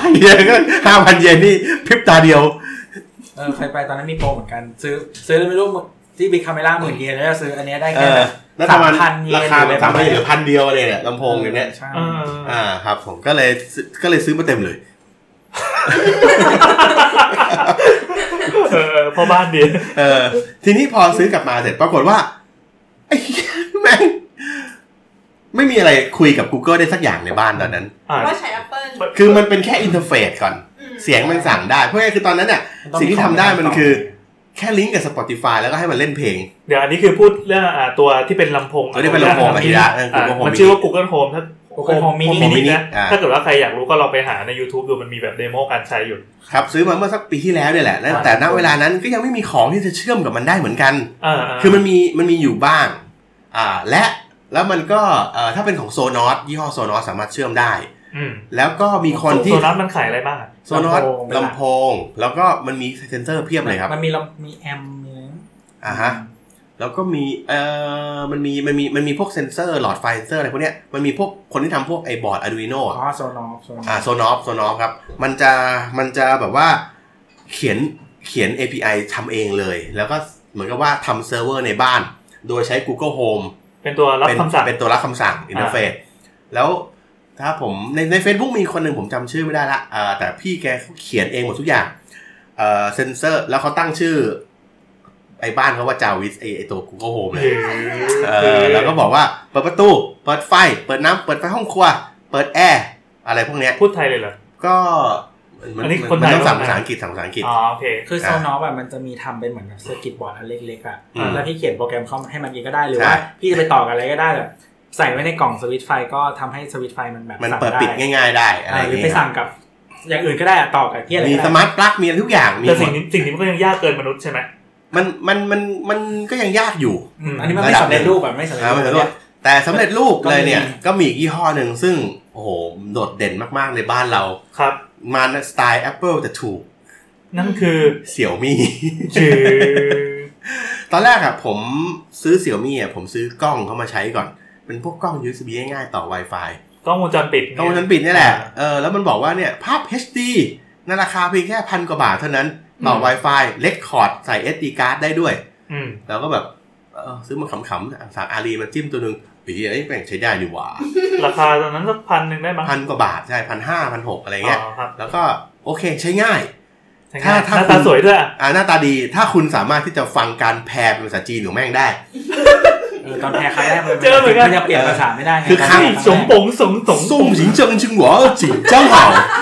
คุณเฮียอะไรเนี่ย แล้วแล้วไงให้กูทำอะไรเนี่ยเออก็ต้องไปค้นแบบ YouTube อ๋อ เหมือนกันเลย คำสั่งนี้มันคือเอ่อก รุ อะไร ณา นะกรุณาใส่ Wi-Fi แล้วกรอก QR code แล้วก็เอามาส่องให้กล้องอ่าน QR แล้วมันจะได้เชื่อมเข้า Wi-Fi บ้านคุณ เออ เออนั่นแหละก็แบบว่าก็งงอยู่สักพักหนึ่งอ่ะ ครับ แล้วทำตอนตอนที่รู้ว่าทำยังไงก็ยัง แล้วมันก็แบบชิงช่องหางอะไรคือแบบตกลงมึง connecting หรือมึงอ่านไม่ออก อะไรเงี้ยมึงโอ้โหไม่งคือเร็วมาก คือต้องบอกอย่างนี้อุปกรณ์เสริมมีในเวอร์ชันแรกๆเนี่ยมันจีนจ๋ามาก อืม ๆ มันไม่คุยกับนอกบ้านเลย อ่า จนกระทั่งหลังๆ มัน เรา เริ่ม เราผิดเองนะที่คิ้วมา ใช่ใช่หรือมัน เอา เริ่ไว้มเออ ให้คนจีนใช้ เออ เออกูขอโทษอะไร จนกระทั่งหลังๆ มันเริ่มเออมันเริ่มมีมันเริ่มมีอุปกรณ์ที่เป็นอินเตอร์เวอร์ชันออกมา อืม อย่างบ้านเราที่เสี่ยมี่เอาเข้ามาขายของฟ้านหลิงอะไรเงี้ยครับก็ก็เป็นอินเตอร์เวอร์ชันละเป็นเมนูภาษาอังกฤษ อ๋อ อ่าแล้วก็สามารถใช้งานได้ปกติ English เมนูปกติใช้งานได้ดี พูดฝรั่งได้แล้ว พูดฝรั่งได้แล้ว ครับ แต่แต่ฟีเจอร์ด้าน IoT เนี่ยที่ใหญ่ที่สุดและเยอะที่สุดต้องใช้เซิร์ฟเวอร์จีนอยู่ดี อืม ถ้าสมมุติว่าคุณเอาอุปกรณ์ฟีเจอร์ตัวเนี้ยเอ่อสมมติคุณล็อกอินแอคเคาท์คุณ อืม ที่ตอนตอนกรอกแอคเคาท์ที่เสี่ยมี่ที่แอปแอปมี่อ่ะ อืม มันจะให้คุณเลือกเซิร์ฟเวอร์จะเกาะเซิร์ฟเวอร์ตัวไหน มั ถ้าน คุณ มีให้เลือกประเทศ ถ้าคุณสมัครเสร็จแล้วคุณจะเกาะเซิร์ฟเวอร์ตัวไหนก็ได้ อ่า ซึ่งเราก็จะเกาะอะไรครับเออไม่หาไทยแลนด์ก็หาสิงคโปร์ สิงค เอา โป ใกล้ แล้วแล้วพอเราซื้ออุปกรณ์บางตัวมาแม่งแพงเอาเชื่อไม่รู้จักใช้ไม่ได้ ผมไม่รู้จัก อ่าต้องถ้าแต่ถ้าสมมติคุณไปเปิดที่เมนแลนด์ไชน่าแล้วคุณแพ้คุณแพ้ได้ทุกชิ้นเลย ๆอืม แล้วมันจะทำงานอย่างสมบูรณ์แบบทุกฟีเจอร์มาหมด อ่า ชิงช่างหาว ไม่เหมือนแบบ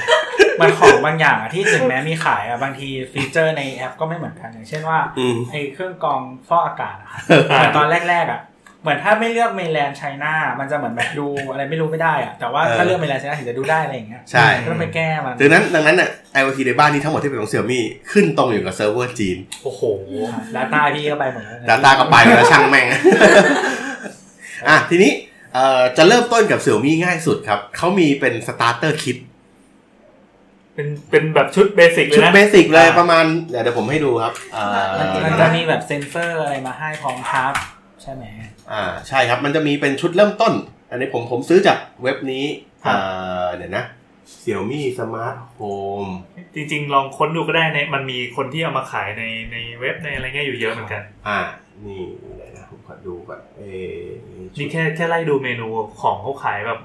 เป็นร้อยอย่าง ถ้า เล ไป ยอะ ที่ Xiaomi จีนมีหม้อหุงข้าว มีตะเกียบ มีเครื่องกรองน้ำมีเครื่องฟอกอากาศ มีเครื่องชงกาแฟ มี อย่า ถุ ว่าง เท้า อย่าว่าเอออย่าว่าแต่ของใช้เครื่องใช้ไฟฟ้าเลยผ้าเช็ดตัว แปรงสีฟันที่ตัวมีหมด ตอนแรกที่บอกว่าตะเกียบยังโดนไปแบบทำไมตะเกียบต้องลิงก์ด้วยวะ ไม่ลิงก์ไม่ลิงก์ไม่ลิงก์พวกนี้ไม่ลิงก์แต่ว่าเหมือนแบบเขาทำของทุกอย่างจริง เออ มันมีแบรนด์ ๆเหมือนเหมือนมูจิอ่ะ อ่า เออ อ่า คือเขาเป็นทั้ง Apple และ Muji ในเวลาเดียวกันอ่ะ เอ เอ อ อ ไม่แต่คือถ้าไปมูจิที่ญี่ปุ่นอะมีหม้อหุงข้าวขายนะ อ๋อ ที่หน้าตามมูจิ ไหนว่ะ ที่แบบ น่าซามูจิ หน้าตามมูจิ มันไม่มีลายอะไร กินแบบพอข้าวสุกปั๊บมันจะไม่มียี่ห้อใช่ไหม ไอ้แพ็ครวม ก็มีคนบอกว่าเนี่ยมูจิอ่ะคือแบบไม่มียี่ห้อใช่ไหมมึงเคยแกะสติกเกอร์สีครีมครีมไม่ออกหรือเปล่าล่ะ โอเค ตัวเริ่มต้นเขาชื่อว่ามี่สมาร์ทโฮมคิดครับมันมาเป็นกล่องอย่างนี้ ลองไป Google ดูได้คำนี้มีสมาร์ทโฮม ใช่ ซึ่งมันก็จะมีคอนโทรลเลอร์หนึ่งตัว แล้วคอนโทรลเลอร์ตัวเนี้ยเป็นเป็นไฟ LED ง่ายๆ กับลำโพงบอกสถานะด้วย แล้วก็มีตัวนี้เป็นอ่าตัวนี้เป็นเป็น proximity sensor ครับ แบบใครเดินผ่าน มันก็จะแบบมีแอคชั่นอะไรเกิดขึ้นเป็นเซนเซอร์ ตั้งได้ตั้งได้ เซ็นเซอร์เดินผ่าน ตั้งได้ให้จะทำอะไร อ่า ถ้าเดินผ่านก็จะ แล้วก็ หมา คู่ เดิน นี้ ผ่านอะไรเงี้ย คู่นี้เป็นเซนเซอร์ประตูหมันถึงเซนเซอร์หน้าต่าง เช่น ถ้าสองอันเนี้ยออกจากกันจะถือว่าเปิด ปกติมันจะอยู่ ติด ติด กั กัน น มันถือว่าปิดมันก็คือก็คือมันมันแปะไว้ที่ประตูครับ อ่า ถ้ามันห่างจากกันมันจะบอกว่าเปิด ถ้ามันติดกันมันจะบอกว่าปิด แล้วแล้วแต่ว่าเราจะมาสั่งอะไรต่อ อ่า แล้วถ้า อ่า เปิดแล้วจะทำอะไรต่ออีกเรื่องหนึ่ง อ๋ออ่า อ่าแล้วสุดท้ายก็เป็นสมาร์ทสวิตช์คือกด กดได้สามแบบ อะไรสักอย่างหนึ่ง อ่าเช่น กดหนึ่งที อืม กดสองทีแล้วกดค้าง อืม ก็จะถามอีกสามแอคชั่น อ๋อ อ่า โดย ทั้งหมด ที่ ทั้งหมดนี่คือมันจะมาแบบแบงค์ๆใช่ไหม มันจะมาแบบแบงๆให้เรา เราเราจะมาใส่อะไรก็แล้วแต่นิสัย เขาก็มีเป็นแบบง่ายๆ เช่นครับ เช่นเอ่อเช่น สมมติถ้าเรากดตัวเนี้ย กด กดแบบกดปิ๊บปิ๊บเนี้ย มันจะตั้งเป็นอะลามโหมด เพราะเป็นอะลามโหมด ใครเดินผ่าน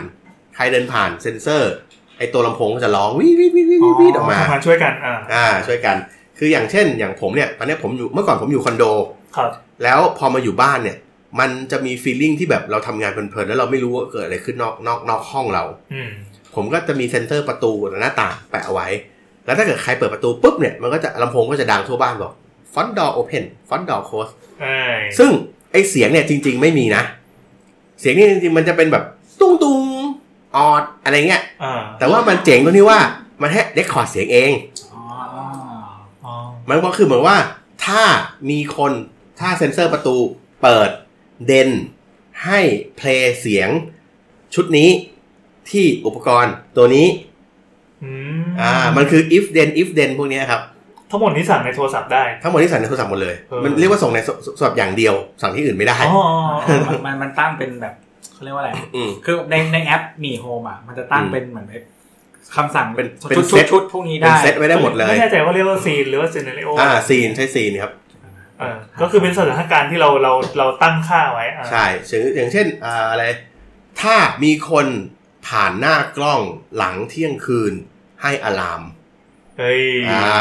อะไรอย่างงี้ อ่า อ๋อ มันใช้คำว่า automation automation อ่ะ automation อ่าหรือเอ่อถ้าอะไรดีนะ อย่างนี้ได้ไหมประตูโรงรถเปิดหลังสองทุ่ม ให้ไฟดวงนี้ติดอะไร ให้ทำเสียงผีอะไรเงี้ย ได้ ได้ เพราะมันเพลย์เพลย์เสียงอะไรก็ได้ อ๋อ เออ เฮ้ยเจ๋งว่ะ เออ ได้เลยนะได้เลยนะได้เลยนะ อ่าฮะแล้วก็มันจริงๆ มันลิงก์กับ GPS ในมือถือด้วย แต่ความบันไลอย่างหนึ่งพอเราใช้เซิร์ฟเวอร์เมนแลนด์ไชน่าคือ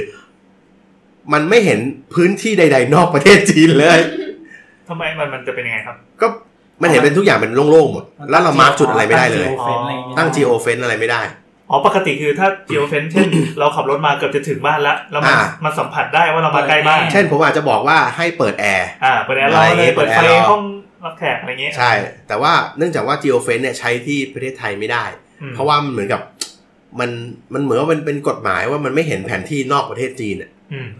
อืมนั่นแหละมันก็เลยใช้ไม่ได้ อันนี้เป็นพศนี้นะครับ ไม่แน่ว่าปีหน้า เนี่ยนับเป็นพอสอนนับเป็นเดือนดีกว่า ถ้าเป็นเดือน เดือนก็เหลือเพราะว่ามันมันมีอะไรเปลี่ยนมา ใช่ ใหม่ตลอด จริงๆมันมี ฟีเจอร์น่ะมันมีอัปเดตตลอดอย่าง อืม ที่มันที่ผมชอบมากคือว่า เปลี่นไปเรื่อยๆ อย่างแรกก็คือ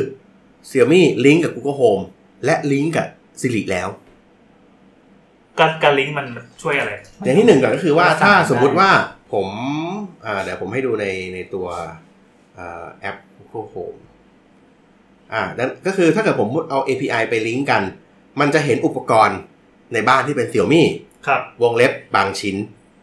อ่ะทำไม นี่ ล่ะ เนี่ยจะเห็นไอ้อันนี้ตัวลิงก์ตัวไอตัวเครื่องฟอกอากาศไว้มันก็จะ อืม อันนี้ที่คอนโดนะฮะ ใช่ที่คอนโดนี้แอป ณเวลานี้เห็นอยู่ 2 ชิ้นครับหุ่นยนต์ทำความสะอาดเนี่ยแล้วก็เครื่องฟอกอากาศ อืม หมายถึงเราสามารถสั่ง เราคำสั่งเป็นอย่างนี้ยเลย เช่นเอ่อ clean my bedroom พูดเป็นอย่างนี้เลย มันก็จะดูว่า พูดกับอะไร พูดกับ กู Google เกิลโฮ Home ม อ๋อ ซึ่งจริงๆ มันเป็นคนละยี่ห้อกันแต่ว่ามัน อ่ามี มีมันมี มันมี API ลิงก์กั อ่าน มันมีภาษาที่คุยกันรู้เรื่อง ใช่เป็นเช่นบอกว่าเอ่อผมก็สั่ง Google Home clean my bedroom หุ่นยนต์ที่ของผมที่อยู่ใน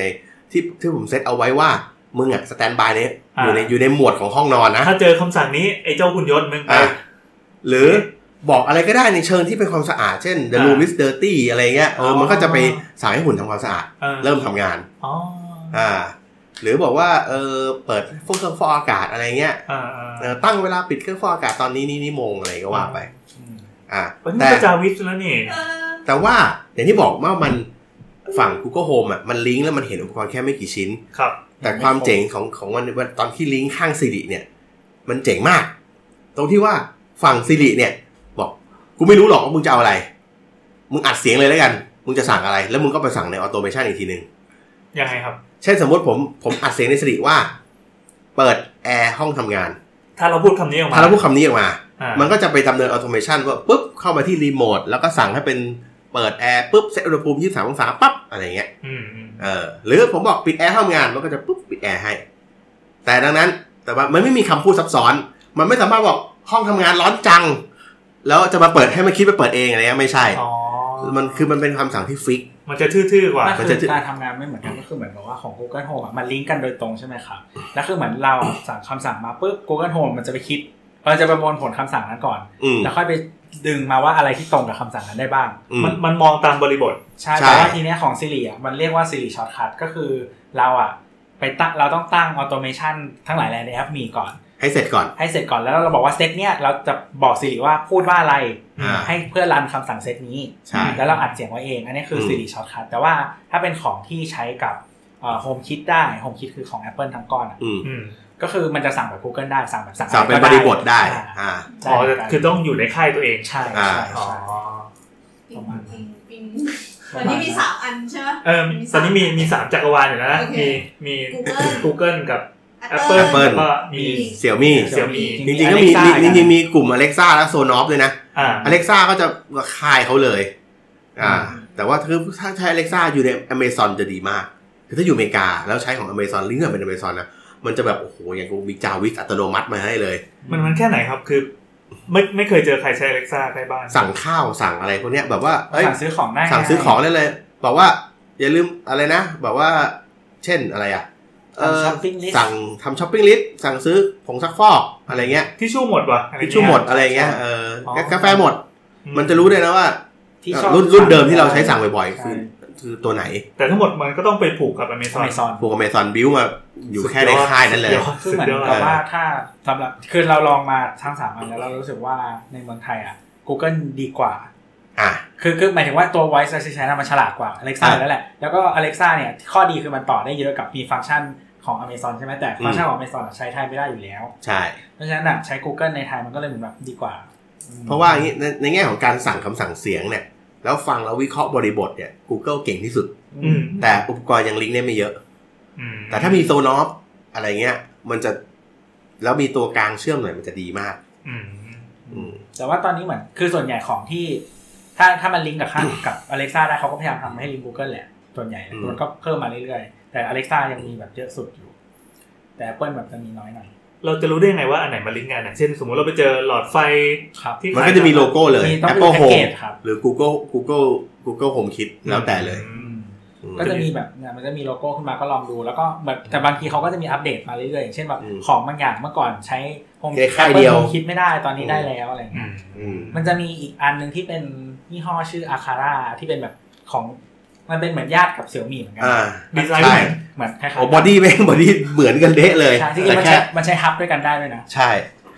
ก็คือคอนโทรลเลอร์ตัวเนี้ยมันมี อ่า อะคูล่าคอนโทรลเลอร์ที่เป็นกล้อง ใช่ หมายถึงว่าซื้อมาเป็นกล้องแล้วเป็นคอนโทรลเลอร์มีลำโพงในตัว อื อื ม ม ก็คือมันต่อกับแอปมีโฮมได้เหมือนกัน ก็คือใช้ผสมกับของเสี่ยวมี่อย่างอื่นได้หมดเลย แนบเนียน เนีย ใช่ น แต่ คิด ว่าข้อดีของอาคาร่าก็คือใช้กับโฮมคิดได้ อ๋อกระโดดข้ามไปฝั่ง Apple ได้ ใช่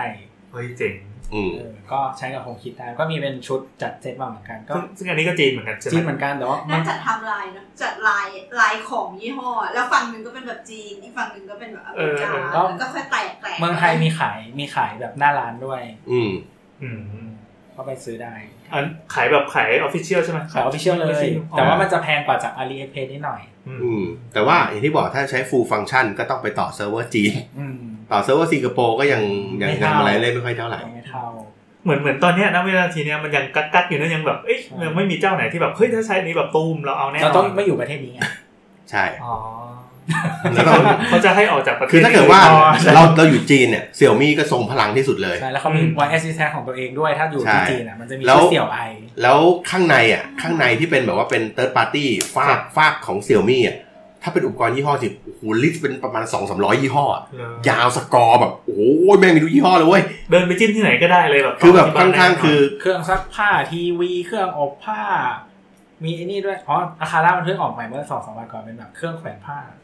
แบบมันเป็นมันเป็นแบบมันติดไว้ที่เพดานใช่ไหมครับ อ่า มันก็กดรีโมทแล้วมันลงมาแล้วก็มีความร้อนที่ตัวแล้วก็เอาภาพไป เนี่ แปะ ยอันนี้กล้องอะคาราบ้านผม แต่ว่าเป็นกล้องอินดอร์นะ แต่ผมไปแปะใช้ outdoor อืม เหมันที่แบบแขวนภาพไฟฟ้าหลายอย่างมากอะหม้อหุงข้าว กล้องแม่งโคตรวายอ่ะดูดิ อืม เออ ตอนนี้ถ้าเกิดว่า อ่า มันจะมียี่ห้ออะไรที่จะงอกใหม่ไหมแบบในจีนเนี่ยตอนนี้คือเสี่ยมี่คองเลยปะ ใช่ แต่คือทุกอันอะมันไม่ได้โอนโดยเสี่ยวมี่นะ แต่หมายเขามเป็นแบบเป็นเป็นเพื่อนกันอะไรเงี้ย อ่ะ มาต่อด้วยกันอะไร พวกเงี้นั้นย คือ API เขาเขาเยอะเยอะสุดที่จะมีคนมาต่อตี้ด้วย อ๋อมีคนมาร่วมตี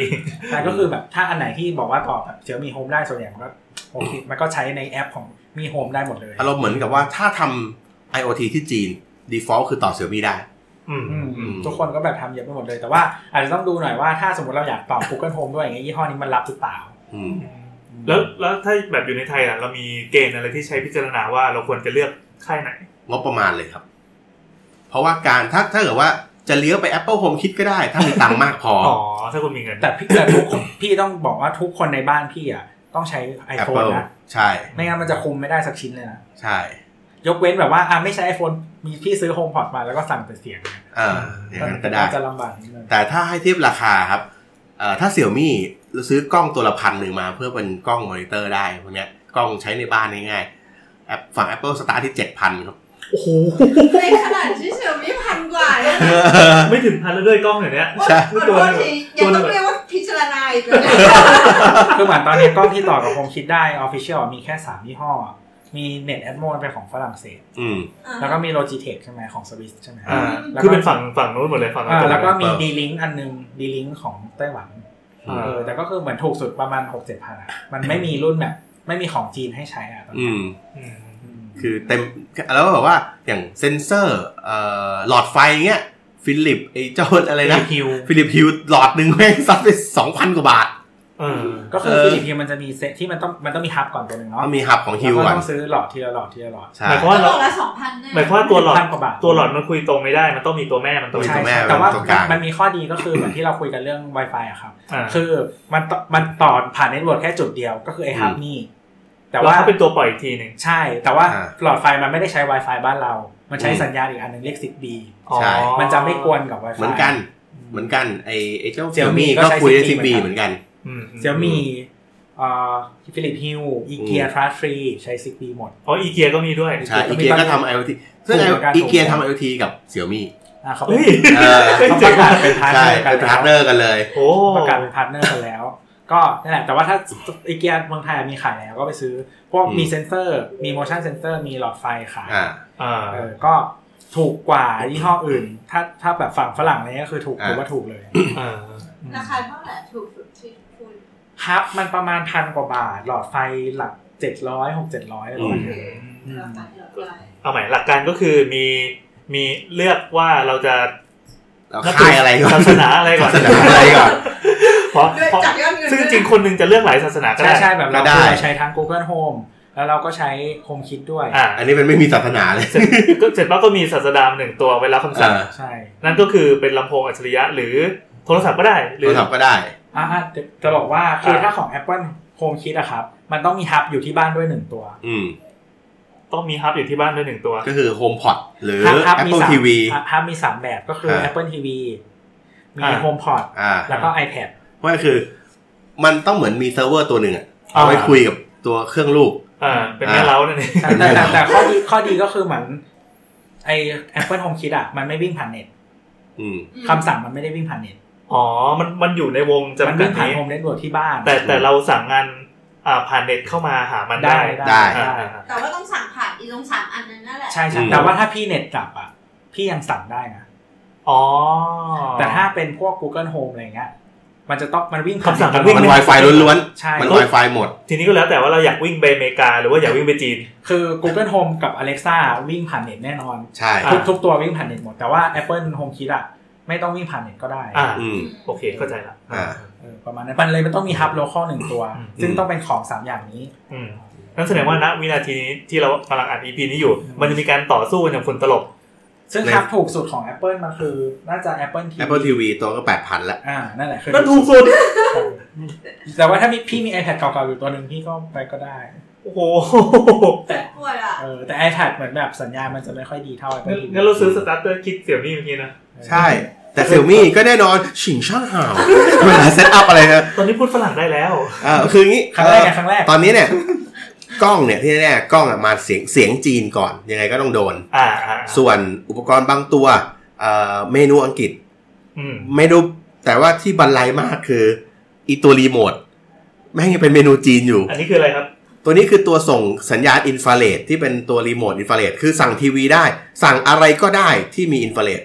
และ ก็ต้อ มี งต้องอยู่ในระยะที่ ก็อยู่ในรัฐที่ ใช่ อินฟราเรดไปถึง ก็อยู่สายตาเอาวิ่งน่ะก็อยู่ใน อ่า ทะเล ไลน์ออฟไซด์ ธมดา อะไรเงี้ย ครับ แต่ว่ามันก็ต้องมีชุดคำสั่งใช่ไหมครับเช่นสมมุติว่าผมจะสั่งแอร์ไดกิน อืม แล้วสั่งแอร์ไดกินผมจะสั่งอะไรกับมัน เช่น เปิดแอร์ลดลดอุณหภูมิ ปรับแฟนโหมดอะไรพวกเนี้ยมันจะมีเป็นเทมเพลตมาให้ อ่า แต่ปัญหาคือแม่งเป็นภาษาจีน คือคือเราต้องหัดพูดจีนเงี้ยเหรอ ไม่ใช่คือมัน ไม่ใช่เมนู มันเราต้องเลือก เป็ เม นจีน นูมันอ่ะเช่น อ๋อ สมมติคุณจะคุมอุปกรณ์อะไร อุปกรณ์อะไรอ่ะคุณ อ่านไม่ออกสักอัน อะไรเงี้ย เฮ้ยมันแค่นิดเดียวเองนะ แค่แบบเปลี่ยนภาษาเมนู ไม่ต้องเข้าใจว่าอันนี้คือว่าทำขายในประเทศไงถ้าเกิดว่าเขาทำตลาดโลกไปมันก็เหมือนกับไอตัวกล้องหรืออะไรนะเมื่อกี้ที่แบบเริ่มพูดภาษาอังกฤษได้แล้ว เอ เอา อ แล้วอย่างเงี้ยตอนที่มีปัญหากับอเมริกาอยู่ตอนเนี้ยเขาจะเริ่มคิดไหมว่าควรจะทำภาษาอังกฤษแล้ว เขาก็ไม่คิดแล้วล่ะ เอาเมื่อกี้เราเขาทำแล้วใช่ไหม ไม่หรอกคือคืออย่างนี้มันก็เขาขายเวอร์ไวอยู่แล้ว ตอนนี้เขาเริ่มขายเวอร์ไวแล้ว อ่าอ่า ดังนั้นคือเมนูอังกฤษมันเพิ่มขึ้นเรื่อยๆในในในหลาย ๆ โมดูลในบางตัว แล้วเขาก็เพิ่ม อ่า เพิ่มให้ใช้กับเซิร์ฟเวอร์อื่นได้เพิ่มขึ้น อืมที่จริง ๆ ที่ผมชอบของฝั่งเสี่ยมี่มะเพราะว่าเซนเซอร์เยอะเขามีเซนเซอร์เป็น proximity เดินผ่านใช่ไหม อ่ามี มีเซนเซอร์ประตู ครับ เขามีเซนเซอร์น้ำด้วยนะเซนเซอร์น้ำคือ ถ้าน้ำต่ำกว่าเท่านี้ให้ทริกเกอร์หรือถ้าเซนหรือถ้าถ้าเซนเซอร์น้ำเปียกเนี่ยให้ทริกเกอร์อีกแบบหนึ่ง เอาไปใช้ เช่น ที่ไหนครับ ถ้าฝนตกให้ตืดๆ อ๋อฝนตกเก็บผ้าให้หน่อยอะไรเงี้ย อาจจะไม่นะไม่รู้เหมือนกันอะแต่ว่าแต่ว่าแต่มันมีทริกเกอร์ไง ให้เตือนไงให้เตือน ให้เตือนก็ได้ แบบกลัวน้ำท่วมไง อ่าเดี๋ยวก็เอ้ยตากผ้าไว้อยู่อะไรเงี้ย อ่า เออ อ่า เก็บผ้าเดี๋ยวนี้ เออไปเก็บผ้าเดี๋ยวนี้ มันเป็นแบบเซนเซอร์แบบวัดความชื้นวัดอุณหภูมิในห้อง แล้วก็มีเซ็นเซอร์ความปลอดภัยคือวัดแก๊สได้ด้วย เช่นติดในห้องครัว ถ้าถ้าแก๊สอะลามแล้ว เฉพาะเซ็นเซอร์แก๊สเนี่ยเป็นเซ็นเซอร์ที่ที่เขาใช้ของของสแตนดาร์ดโลกเลยอะที่มันยี่ห้ออะไร ฮัน นะ นี่เวล ฮันนี่เวลเออ เราพันเนื่องกับฮันนี่เวลมันก็จะ ใช่ เป็นโลโก้ ดังนั้นก็คือเป็นโลโก้ฮันนี่เวลมาเลยเพราะก็คือ ถ้าเกิดสมมติเราทำเซนเซอร์แก๊สเป็นเป็นเสี่ยวมี่อ่ะ กูจะมั่นใจมึงไหมเนี่ย ใครติดแล้วไม่เตือน เออ อะไรเงี้ยดังนั้นก็คือถ้าเกิดว่าโอเคโลโก้เป็นฮันนี่เวลอาร์เขามั่นใจไง อืม เออแล้วก็แต่ก็ส่งสัญญาณด้วยเสี่ยวมี่แทน เออ ก็ต่อกันได้หมด ก็ต่อกันได้หมด มีอุปกรณ์อะไรที่จับจ้าวอีกไหมครับ อืม เดี๋ยวนะ ผมต้องดูในช้อปปิ้งลิสต์ เฮ้ยฟังเรารู้สึกสนุกมากแล้วก็จู่ๆก็มีความรู้สึกว่าเฮ้ยเราสามารถอยู่คนเดียวได้โดยมีแบบแฮปปี้กับเครื่องใช้ไฟฟ้าในบ้าน ก็เหมาะสำหรับสาวโสดที่จะอยู่ เอ โสด อ อ่า เครื่องเครื่องชงกาแฟทริกเกอร์ได้ ทิกเกอร์ยังไงวะ ก็คือถ้าเราตื่นมาปุ๊บ ตื่นมา อะลามตื่นปุ๊บก็เราวางแก้วรอไว้มันก็ช โอ้ ง โห เราใส่เมล็ดรอไว้เลยไง โอ้โห เออ ไอ้นี่นี่นี่นี่ตัวพวกสมาร์ทแบนด์พวกเนี้ย สมาร์ทแบนก็มี สมาร์ทแบน มัน ก็ จะมีมันจะมีการใช้อะไรอย่างเงี้ย ใช้เป็นทริกเกอร์อะไรเงี้ยเหรอ อ๋อ อั อั น น นี้ นี้ น่าจะยังนะฮะ เพราะว่ามันไม่มี GPS นี่ อืม ใต้เดาน่าจะเป็นแบบเราเราตื่นขึ้นมาแล้วมันจับได้เราตื่นอย่างงี้ แต่ ป่ะ Apple Watch อะทำได้ ทำยังไง ว่าทำได้ ทำทำเป็นทริกเกอร์แบบพวก geo fence เดินผ่านนู่นนั่นทำได้ อ๋อ เออแล้วก็ หมายความว่าเราเราขับรถมาจะใกล้บ้านแล้วก็เปิดแอร์ให้โดยใช้ตัว ใช่ แพ ใช่ ร่ ใช้ของ Apple Watch ก็ได้ นี่กำลังดึงเข้าศาสนา ใช้ แอปเปิลนะครับตอนนี้เป็นเสี่ยมี่อ่ะ เออ ครับ แต่ตอนนี้ใจเราอยู่เสี่ยมี่มากเลยนะ มันถู กมันถูก คือจะบอก เป็นคนจน ว่าถ้าถ้าใช้ไอทีวีที่เป็น Android TV อ่ะ อ่า จริงๆแล้วเราต่อกับ Google Home Mini ไว้เราก็สั่งคำสั่งแบบเล่นหนังเล่น Netflix เรื่องนี้บนทีวีมันก็คือ ใช่ก็ทำได้เหมือนกัน โอ้ย เล่น YouTube อันนี้ แต่แต่ว่า บน TV อะไรเงี้ย ทีวีที่เป็น Android TV ที่ขายในไทยเรามีโซนี่เจ้าเดียว อืม อืม อ่าดังนั้นบ้านผมเลยให้โซนี่เป็นทีวีครับ คือ เพราะว่าคืองี้เอ่อเคยเจอปัญหาใช้ไอตัวไอเนี่ยไอตัวอะไรนะ Chromecast โคมแคสอะแล้วมัน Wi-Fi มีปัญหาเยอะมากวุ่นวาย คนรับสัญญาณไม่ค่อยดี เพื่อที่จะให้โคมแคสเสียบสายแลนได้ซื้อแม่งทั้งทีวีเลย เนี่ยก็เป็นคนอย่างเงี้ย แค่อยากเสียบสายแลน ไม่แต่คือจะบอกว่าคือเราอะใช้ LG ใช่ป่ะ อ่า ทีวีเราใช้ LG แล้วคือเหมือนโมเดลเดียวกันเนี้ยที่อเมริกามันต่อกับ Google Home ได้ อืม อืม อ่า แต่ที่เมืองไทยอ่ะ แม่งต่อไม่ได้เว้ย เออ เพราะอะไรอ่ะเพราะว่า เหมือนเขาไม่ทำซอฟต์ เห แว มือน ร์ กับ มา เหมือนกับว่าอย่างงี้เหมือนกับว่าเอ่อฟีเจอร์บางอย่างในคลาวอ่ะบางทีมันอันลาวเฉพาะประเทศก่อน มันยังไม่เปิด อ่า worldwide เออเพราะฉะนั้นอะทุกวันนี้ที่เราใช้เปิดปิดทีวีอะก็คือเรามีกล่อง IR อันหนึ่งเพื่อจะได้สั่งอีกกล่องแล้วก็เปิดทีวี เปิดทีวี ปิดทีวีปรับปรับลดเสียงอะไร มี เงี้ย มีตัวเอาไว้สั่งไว้รับ ใช่ คำสั่ง ใช่ ใช่ ใช่ชื่อนี่ห้ออะไรวะจะไม่ได้ไม่ใช่เสี่ยวมี อืมเออ เหตุผลที่มันเปิดบางประเทศนี่คือเพราะอะไรครับ อ่ะอาจจะเฉพาะเทสก่อนก็ได้ครับ อืม ส่วนใหญ่ก็คือจะก็คือเทสเป็นเป็นเป็นรีเจียนไป อืม ว่าโอเค สมมติเขาเทสกับอเมริกา อย่างน้อยเขาก็สโคบแค่ว่าภาษาอังกฤษเป็นยังไง ม อ๋อ เวลาแบบเรา อ่า ฟีดแบ็กอะไรพวกนี้ ใช่อะไรอย่าง อ๋อ งี้ ใช้อันยี่ห้อนี้ชื่อบรอดลิงสามร้อย อ๋อ บอดลิงใช่ ก็สั่งแอร์ได้เหมือนกันก็เราก็เราใช้สั่งแอร์สั่งทีวีอะไรเงี้ยทีวีเราก็สั่งแบบเปลี่ยนช่องเพิ่มเสียงขึ้นลงเปิดปิด อืม อะไรเงี้ย อื ได้ มได้เลยครับ ผ่าน Google Home อืม ก็เนี่ยแนะนำเว็บนี้ครับมีทุกอย่างของเสี่ยมี่ อันนี้คือเปิดเปิด อันนี้เป็นไอ้เว็บไทย อ่า ที่เขาหิ้วมาขาย เซี่ยมี่เล Xiaomi Lover com จริงๆเขามีเว็บอื่นอีกอะแต่ มีมีเพียบเลยแต่ว่า อันนี้เขาเขียนอธิบายดีเนอะ ใช่ใช่ครับ อธิบายดี อืม ก็ลองดูแล้วกันไม่ได้ค่าโฆษณานะครับ ก็ไม่เป็นไรครับผมถือว่าผมซื้อของเขาเยอะแล้ว ครับ ซื้อเต็มบ้านเลยเนี่ย ครับ แต่ก็จริง ๆ ก็อยากต้องต้องลองดูว่าเราใช้อะไรบ้างจริงๆแล้วก็ใช้มือถืออะไรอะไรเงี้ย อืม จริงๆแล้วเนี่ยเอ่อ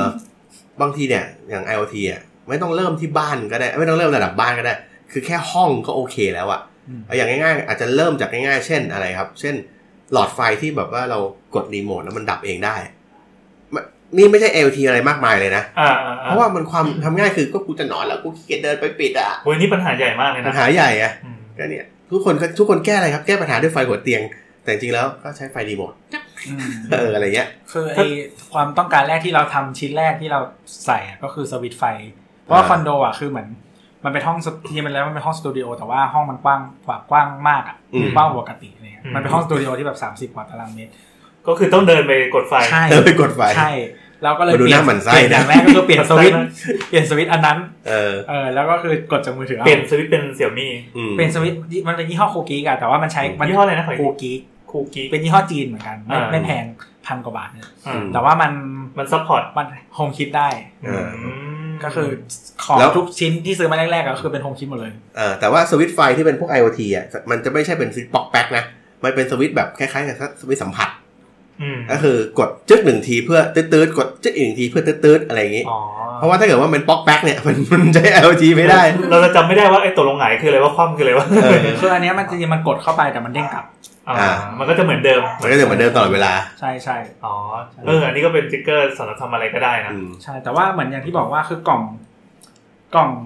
สวิตช์ไฟบ้านเราอ่ะมันมีความประหลาดนิดนึงก็คือไซส์กล่องเราอ่ะจริงๆเท่ากับที่อเมริกา แต่ว่าอเมริกาเขาไม่ได้ใช้สวิตช์แบบนี้ เออ อืม เออเหมือนมันจะคล้ายๆสวิตช์ยุโรป จริง แต่ ๆตอ ว่าน แรกผมก็อยากจะซื้อสวิตเสี่ยมี่มาแปะเปลี่ยนในบ้านให้หมดเหมือนกัน แต่เฮียแม่งบล็อกคนละเบอร์ มันเป็นจัตุรัสป่ะเสี่ยมี่ ใช่เป็นจัตุรัส จัตุรัสคือไซส์แบบยุโรปจีนอะไรเลยเขาใช้จัตุรัสกัน อื อ๋อ ม แต่ว่าอเมริกามันใช้กล่องอย่างนี้กล่อง กล่อง ผืนผ้า ม อ่า เออแต่ว่าเหมือนอเมริกากล่องผืนผ้าหนึ่งกล่องปกติมันใส่สวิตช์ได้ตัวเดียว อืม อืม แต่ว่าบ้านเราเสอกใส่ได้สามตัว ใช่บ้านเรามันยัดไง อ่ะแล้วแล้วมีทางออกไหม ก็คือเหมือนอย่างยี่ห้อที่แบบทำมากสุดอะคือใส่ได้สองตัวแบบคูกิ๊กเนี่ยมีสองตัว อืม แต่ว่าเออก็บางอันก็ถ้ายี่ห้อฝรั่งเลยอะจะมีแค่ตัวเดียว ตัวเดียว เออ หนึ่งต่อหนึ่ง บ้านเขาไม่ใช้ไฟกัน ผมว่าบ้านเขาคอมไม่ไม่ไม่ไม่ต้องดิ้นรนประหยัดอะ เขาเออ เขาเขาไม่ใช่เขาไม่ค่อยใช้ไฟเป็นจุดๆ แล้วจริงๆแล้ว อืม ที่บ้านอะไม่ค่อยมีไฟเพดานกัน อืม ส่วนใหญ่ อ๋อไม่เป็นได้ โค อยู่ มไฟ กันแบบสลัวๆ ส่วนใหญ่เป็นโคมไฟจริงๆคือแบบน้อยมาก ไปเลย ที่ตอนที่ไปอยู่ก็คือแบบห้องส่วนใหญ่คือมันเป็นโคมไฟไม่ค่อยมีไฟเพดาน มีหน้าทุกคนตาตายาวกันหมดอะ เขาไปเดินเหยียบงูกระปะกัน ก็ ใน คือเหบ้านมื อนเหมือนเราเออเราใช้ยี่ห้อนี้เพราะว่ามันเป็นยี่ห้อเดียวที่มี 2 จุดแล้วก็มีโฮมคิด อืม อ่า ที่มันใช้ 2 สวิตช์แล้วก็มีโฮมคิ อื ด ม คือเลือกจากไอ้ตรงนี้ก่อน ใช่ก็แต่ว่าถ้าเหมือนเขาเรียกว่าอะไรอะคือบางคนใช้วิธีเปลี่ยนหลอดไฟไง อ่า ก็ไม่ต้องเปลี่ยนสวิตช์ก็ได้เปลี่ยนหลอดไฟเอา อ่าก็ได้เหมือนกัน แต่ว่ามันก็จะมีปัญหาคืออย่างเช่นว่าถ้าบ้านที่อยู่กันหลายคน แล้วมีคนที่ไม่มีโทรศัพท์ แล้วก็ไม่มีพวกลำโพงอะไรอย่างเงี้ยเวลาเขาจะใช้สวิตช์ไฟอ่ะมันจะลำบาก อืม เออก็แล้วแต่จุดมันต้องเลือกจุดด้วยไงว่าจุดไหนที่มันแบบพอดีกับเรา อืม เออว่าแบบว่าเอ้ย จุดนี้แบบใช้สวิตช์ไฟดีกว่า เพราะว่าแบบมีคนผ่านเยอะ ตอนนี้ไอเทมของที่บ้านที่ใช้แล้วมีความสุขมากก็คือปลั๊กไฟจะไม่ได้ว่าของอะไรของจีนนี่แหละ แต่เป็น อืม เป็นปลั๊กไฟที่ผ่านสั่งผ่านแอปได้อะ อ่าปิด แค่นั้ เปิ น ด เอง ง่ายๆ แค่นั้นแหละ แค่ แค่ นั้ นั้น นก็ เอง โอเคแล้ว สามร้อยเลยทุกอย่างแต่คือพ่อตาใช้ทุกวัน อืม เพราะว่ามันเอาไว้เสียบเสียบปลั๊กแล้วก็ไฟปิงปองตรงลานไม้มันจะสว่าง อ่า เขาจะมีความสุขมากแบบเวลามาปั๊บจะมามาให้อาหารหมาหรืออะไรเขาจะกดในโทรศัพท์ก่อนแล้วก็ยิ้ม อ่าฮะ รู้สึกดี อ่าเรื่องละคนใน Facebook ที่ผมตามอยู่แล้วเขาทำสายสาย Google Home แบบจ๋าๆเลยชื่ออา คุณดำรงวิทย์ ครับ คุณดำรงวิทย์เอ่อเนี่ยแกแกเขียนโปรแกรมเนี่ยอันเนี้ยบนบนมือถือเนี่ยแล้วก็เปิด อันนี้เป็นซีนของบ้านแกอันนี้ปิดกี่โมงเปิดกี่โมงโมชั่น ห้องครัวโมชั่นอะไรเนี่ย แล้วแกก็แบบทำแล้วอันไหนแกแบบสมมติแกแกแกทำขึ้นมาแล้วเอ้ยไม่มีบอดี้แกทีดีพิมพ์เองเลย หมายความว่าไม่มีไอ้ตัวอุปกรณ์ ไม่มีตัวตัวบอดี้เพื่อใช้ในการเก็บมันอะไรเงี้ยแค่ก็ทีดีพิมพ์แม่งเองเลย หลักการทำงานคืออะไรครับ คือเขียนโปรแกรมลงในแผงวงจร แผงวงจร ใช่ ได้ ไอพวก เล็กๆ Arduino อะไรเงี้ยอ่า แล้ แล้ว ว ก็ยัด ทำเป็น ใส่ เซิร์ฟเวอร์แล้วก็มาทำเป็นคอนโทรลเลอร์ โอ้โห แล้วเสร็จแล้วแกก็นั่นแหละ อย่างเงี้ยสมมติเนี่ยไอ้กรอบสมมติเซนเซอร์แกเนี่ยกรอบฝาแกไม่มีปริ้นเองแม่มเลย ทำทีปิ้น ทำทีดีปริ้น ปิ้นปิ้นให้เป็นเบ้าอย่างนี้ ให้เป็นเบ้า ใช่ ยัดเข้าไป งานใส่พอดี เจ๋งอ่ะ เออ สุด แล้วก็แบบว่าคำนวณไฟฟ้าคำนวณอะไรพวกเนี้ยเซนเซอร์เซนเซอร์ประตูทุกอย่างนะแกแบบจริงจังกับผมอีก โอ้โห อืม อ๋อไอของคู่กิ๊กอะในแอปมันดูค่าค่าใช้ไฟย้อนหลังด้วยนะ อืม แต่แต่ปกติค่าไฟมันไม่ได้แพงมากไม่ต้องมาดูกั อ่ะ น ในเดือนนี้ ตื่ เจ็ น ด ตื่นตาตื่นใจไหมครับ นี่นี่นี่นี่นี่แดชบอร์ดของแกครับ โอ้โห เนี่ย นี่คือเปิดเปิด เนี่ยก็คือเป็นห้องนอน movement อ่า อันนี้เป็น power อันนี้เป็นนอกบ้านในบ้านแล้วก็มีแท็กเกอร์ด้วยนะว่าเนี่ย สมมติเนี่ยคนเนี้ยอยู่บ้าน อันนี้ของแม่แม่ไม่อยู่บ้าน พ่ออยู่บ้าน อ๋อก็คือ เออ ก็คือเพราะมันเป็น Android ไงมือถือเป็น Android ไง ทางมือถือเรา โอ้โหทุกคนก็จะรู้ว่าคนนี้อยู่ไม่อยู่ อยู่ไม่อยู่ อยู่ ใช่ ไหนตามได้ไหม แปลผมนวดอะไรเงี้ย เอาจริงตามได้นะ นั่นต่างหากนั่นต่างหาก เฮ้ย แต่ ถ้า ว่ทำ ถ้า ได้ ถ้าเขียนให้ตามได้ก็ตามได้คน อืม คนระดับนี้ก็เขียนได้อยู่แล้ว นี่ไงแล้วบอกไงพ่อพ่อพ่อบ้านชื่อจาวิสศูนย์จุดหนึ่ง โอ้โห ชอบจังเลยอ่ะ ไปสัมภาษณ์สัมภาษณ์นี้เป็นอีพีถัดไป โอ้โหเท่ว่ะ เออ กูคุยกับเขาไม่รู้เรื่องเออเออเออ คือทุกวันนี้มันก็ตั้งแบบอย่างที่ว่าเราก็ตั้งแค่แบบว่า ถ้าไฟถ้าเขาเรียกว่าอะไรวะพระอาทิตย์ตกแล้ว อืม แล้วก็แบบเข้ามาถึงบ้านแล้วก็ถ้าเข้าเป็นคนแรกให้เปิดไฟ อ่า อ่า เอออะไรเงี้ยแล้วก็ถ้าออกจากบ้านเป็นคนสุดท้ายให้ปิดทุกอย่างให้หมด แล้วตั้งอะลามขึ้นปุ๊บ อืม เขาไม่มีโหมดอะลามเลยนะโหมดอะลามคือถ้าเกิดว่า มีอะไรมาทริกเกอร์เซนเซอร์ว่าจะเป็น ปึ๊บ กล้อง ดัง หรือเป็น proximity แล้วแต่ ก็จะอะลาม หรือโทรหรือ ที่มันเจ๋งคือเสียง default ในลำโพงเสี่ยมี่แม่งมีเสียงผีด้วย อ๋อเหรอ เออเดี๋ยวนะผมเพราะแม่งลำโพงอยู่ข้างนอก โอ้ เออ เนี่ยเนี่ยมันดีตรงนี้แหละ อยากลองทำดู เออสนุกดีเนาะเหมือนมีคนเข้าบ้านบ่อย เออจริงๆมันเหมือนมันเหมือนเป็นเครื่องปรุงที่วางรอไว้แล้วอะใครเกิดจะไปยำไปอะไรอย่างนี้เราก็ได้ ใช่ใช่ ต ใช่ อนนี้กำลังคิดว่ามือถือเครื่องต่อไปต้องเริ่มวางแผนแล้วนะ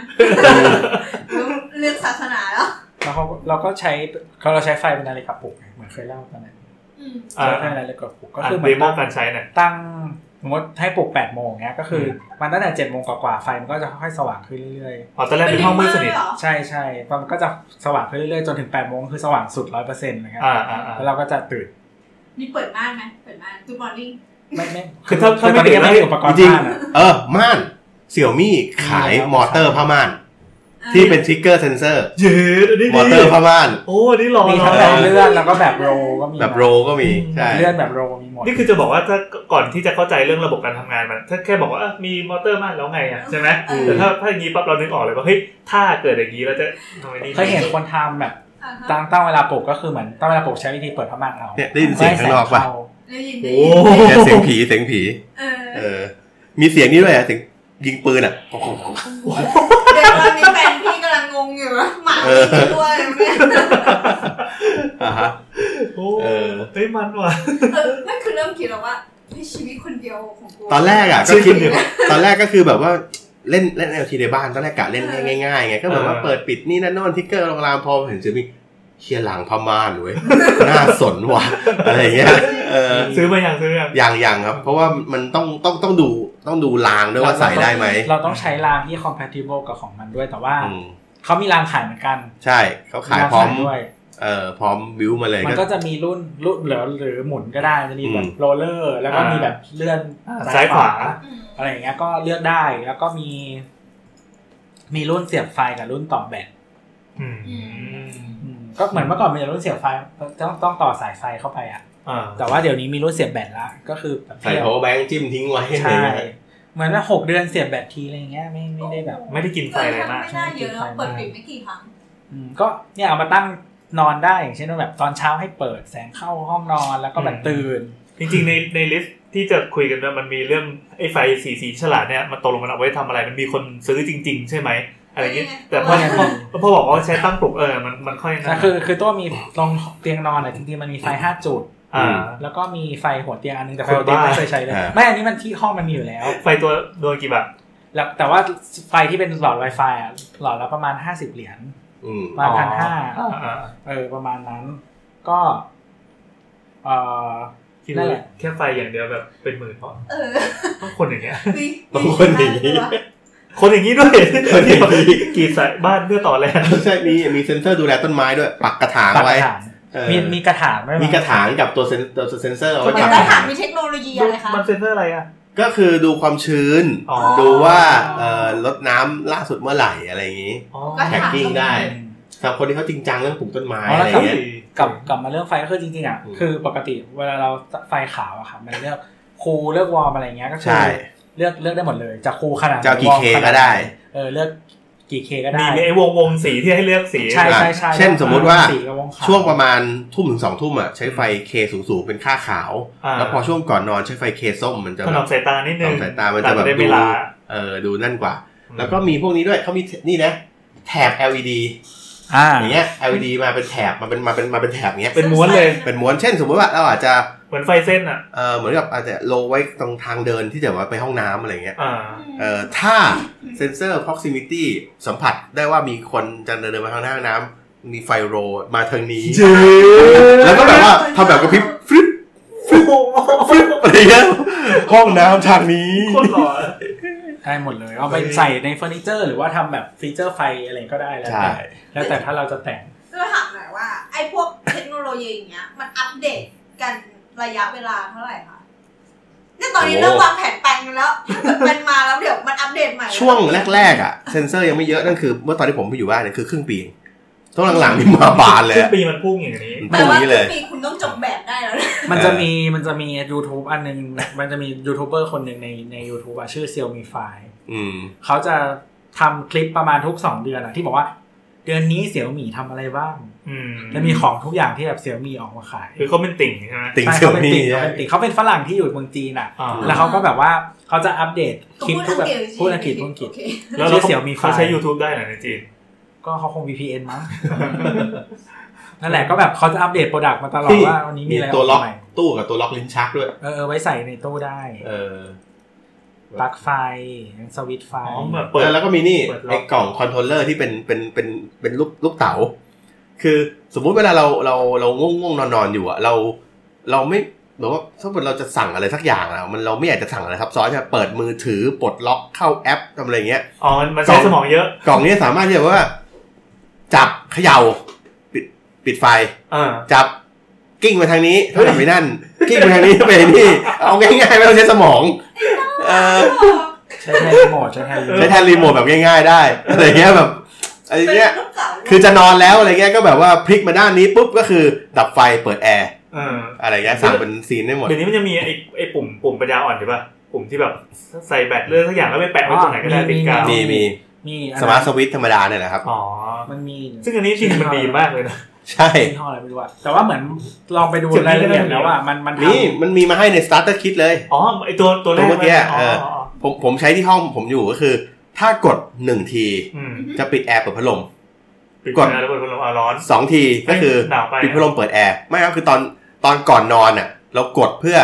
ปิดพัดลมแล้วเปิดแอร์ อ่า แล้วตอนเช้าอ่ะเราเราจะตื่นแล้วก็ ให้ ก็ปิด ให้แอร์มันหมุนนิด ให้แอร์มันหมุนนิดๆก็คือปิดแอร์ไปแล้วพัดลมเปิดต่อ อ่า อก็เซฟไฟไป ครับ อืมเพราะปัญหาคือเราไม่รู้ว่าเราอยากจะตื่นกี่โมง อืมอืม อยากจะสิบโมงก็ได้แล้วค่อยเปลี่ยนโหมดนี้ เออ มีพัดมีพัดลมเสียงหมีที่เป็น Wi-Fi ด้วยแล้วก็สั่ง อืม ได้เหมือนกัน ใช่ พัดลมตั้งพื้นอ่ะเป็นบบ แต่ว่า Wi-Fi ถ้าจะเอาไอ้พวกไอ้พวกไอ้ตัวปลั๊กเต้าปลั๊กเสี่ยมีมาใช้เนี่ย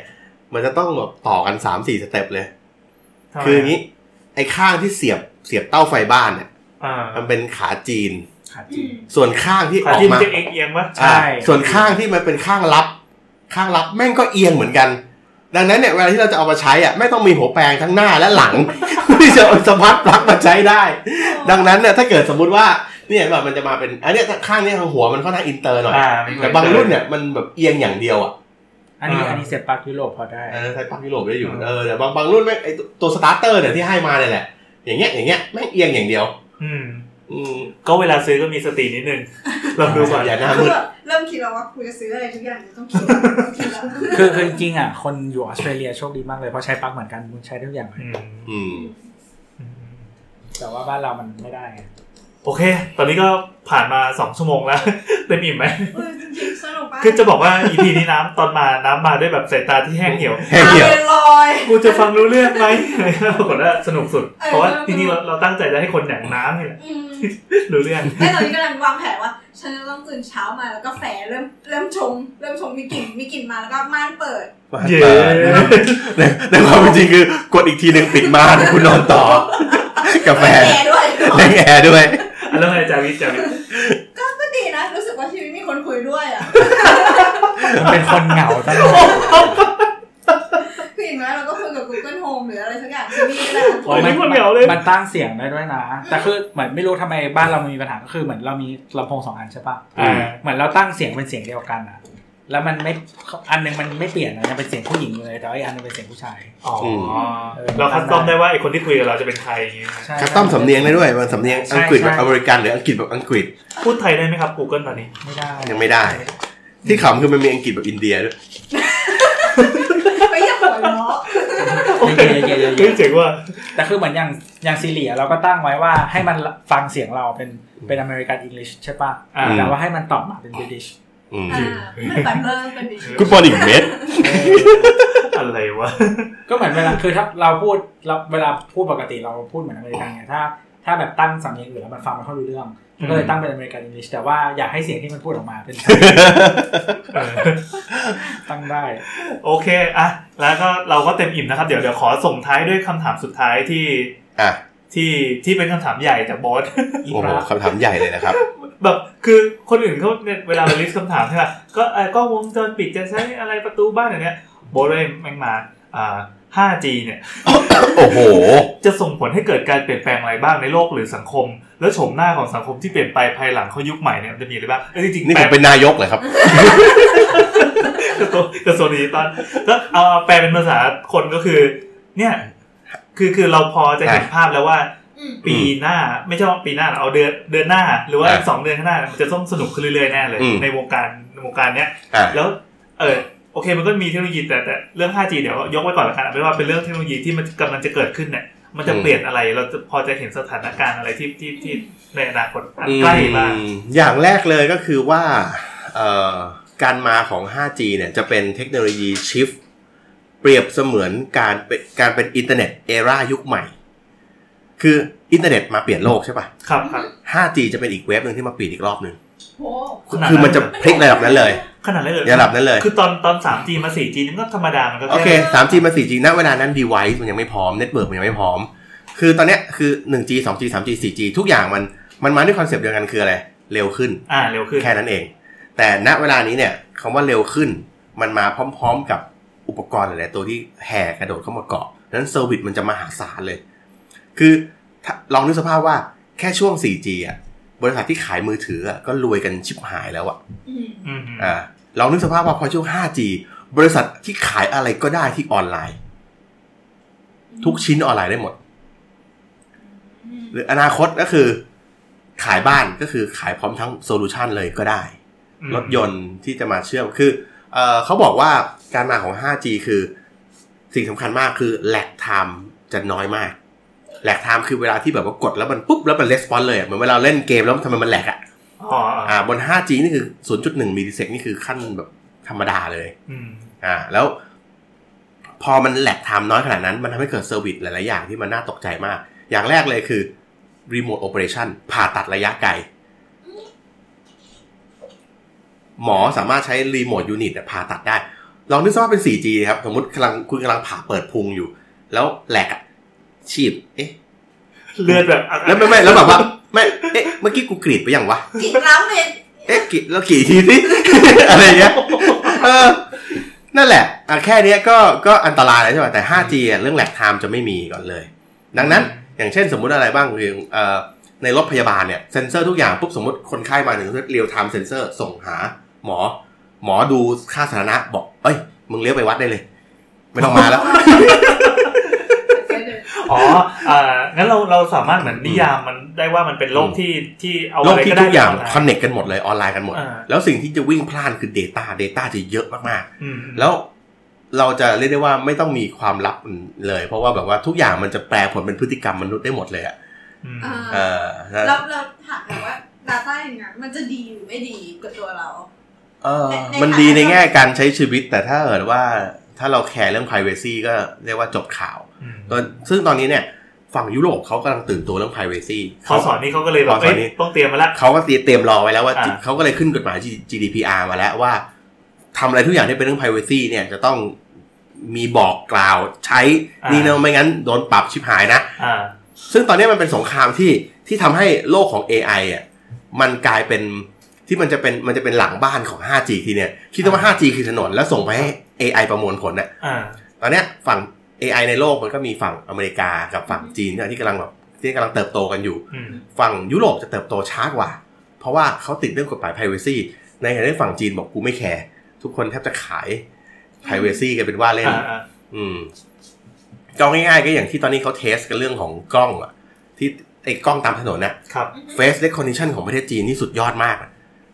เอ่อบริษัทแรกที่เขาแบนคือหัวเว่ยใช่ไหม ครับ อ่าเพราะหัวเว่ยมีเทคโนโลยี 5G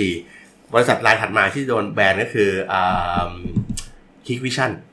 อันนี้โดนหรือยังคะ กำลังจะโดน เพราะว่า Hikvision ทำกล้องวงจรปิดและ ไอตัวนี้ใช่ไหม AI system ที่เป็น face recognition ของ Hikvision เร็วมาก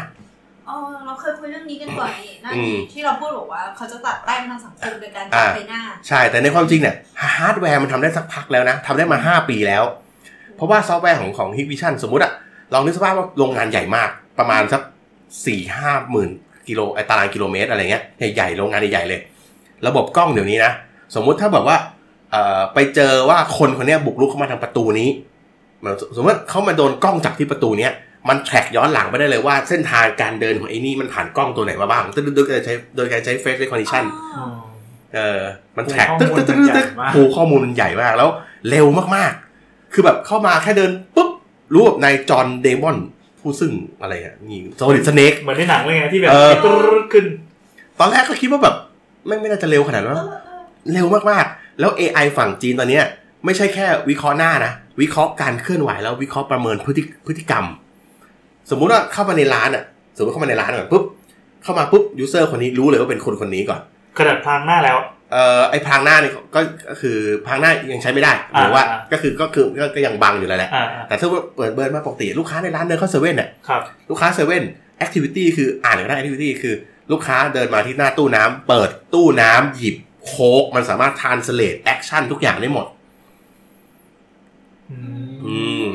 นั่น ยิ่งแหละ ยิ่งกว่าคนนะ เออ ใช่ มันกลัวมากมัน แล้วรู้ว่ารู้ว่าขโมยของ คือคือคล้ายๆว่าคาดการณ์จากพฤติกรรม ค่าการจากพฤติกรรม แล้วก็ ตัดสินได้ด้วยเหรอ เรียกว่าแบบอเลิร์เลยว่าขโมยของ ระวัง เอาของใส่ไปในไหน อืม อะไรเงี้ย อืม อืมรู้ว่าคนที่เข้ามาเป็น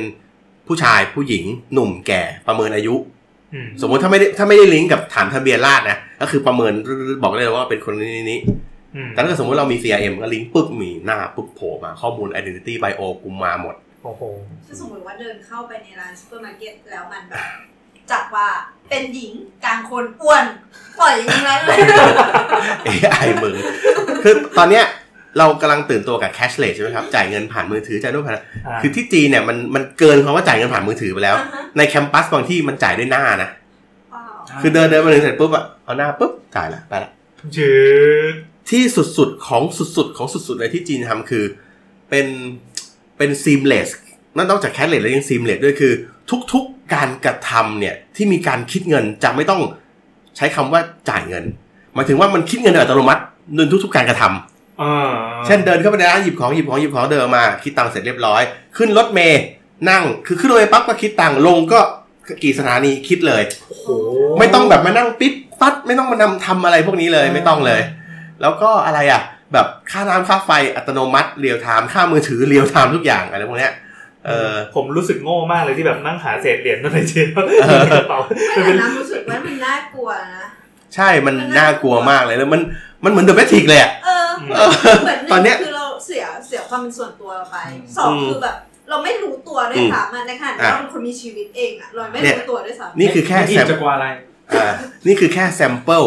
อืม บน 4G อืม ลองนึกซะว่า ซึ่ง 4G ก็ทำได้แล้ว 4G ก็ทำได้แล้ว อ่า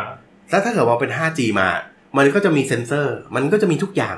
มามากกว่านี้อีก อืม เอ่ออนาคต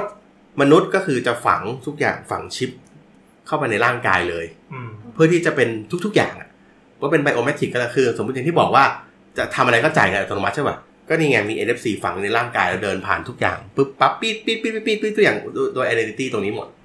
อืม ก็บิวเข้ามาในตัวเลย ไม่ต้องถ่ายเอกสารแบบประชาชนแล้ว ใช่ก็ทุกอย่างก็ อืม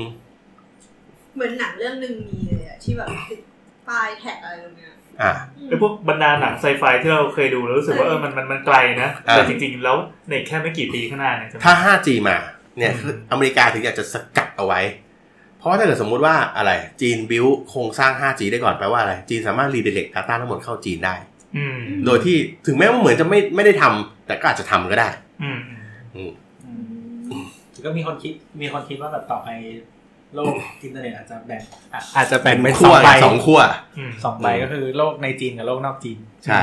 ซึ่งตอนนี้ก็มั ก็เป็นอย่างนั้นอยู่แล้ว ก็เป็นอย่างนั้นอยู่ ไม่แต่ แล้ว ว่าไอ้โลกในจีนมันจะขยายไง อ๋อ อ๋อ หมายความว่าอินเทอร์เน็ตค่ายจีน อืม อ่าคือค่ย เขาก็จะเขาก็จะไปทางฝั่งพันธมิตรเขาอย่างโซเวียต อ่าอ่า อ่า ตอนนี้ก็ไหล เกาหลีเหนือ อิหร่าน แล้วก็อิหร่าน คือ ไทยแลนด์ ใครที่เป็นใครที่เป็นศัตรูอเมริกา อ่า ก็จะไปอยู่ค่ายจีนไง ศัตรูของศัตรูคือมิตร เออ ดูคือมิตร โอ้ เออโอ ศั เค ตรูของศัตรูคือมิตรทั้งหมด อืม โอเค ก็ก็หมดแล้วเนาะ ครับผม ครับผม จากเรื่องแค่ในบ้านนะครับ ตอนนี้เราลามไปถึงระดับจักรวาลแล้ว จักรวาลมาเวลเลยทีเดียว เฮ้ยแต่มันสนุกมากเลยนะตอนแรกเราแบบแค่จะเปลี่ยนหลอดไฟเนี่ยเขาถึงแบบก็แค่จะเปลี่ยนหลอดไฟหลอดเนี้ย เออตอนนี้เป็นระดับกู้โลกแล้ว อืม พอใช้หลอดไฟหมีปุ๊บวิ่งไปจีนละ เออก ลายเป็นพวกขายยาน เอออย่าง เอาเอาก็ยิงแค่ Data ว่าเปิดไฟเปิดกี่โมงอ่ะก็นี่ก็นี่ก็พฤติกรรมแล้วนะเพราะว่าอะไร เออว่ะ เอามา ใช่ไง ทำ เพราะว่า prediction ได้หมด ตื่นกี่โมง เ ออกจากบ้านกี่โมงกลับบ้านกี่โมงแค่นี้ก็พฤติกรรมแล้วแค่เปิดไฟ นอนกี่โมง นอนกี่โมง ใช้ห้องไหนกี่โมง ใช้ห้องไหน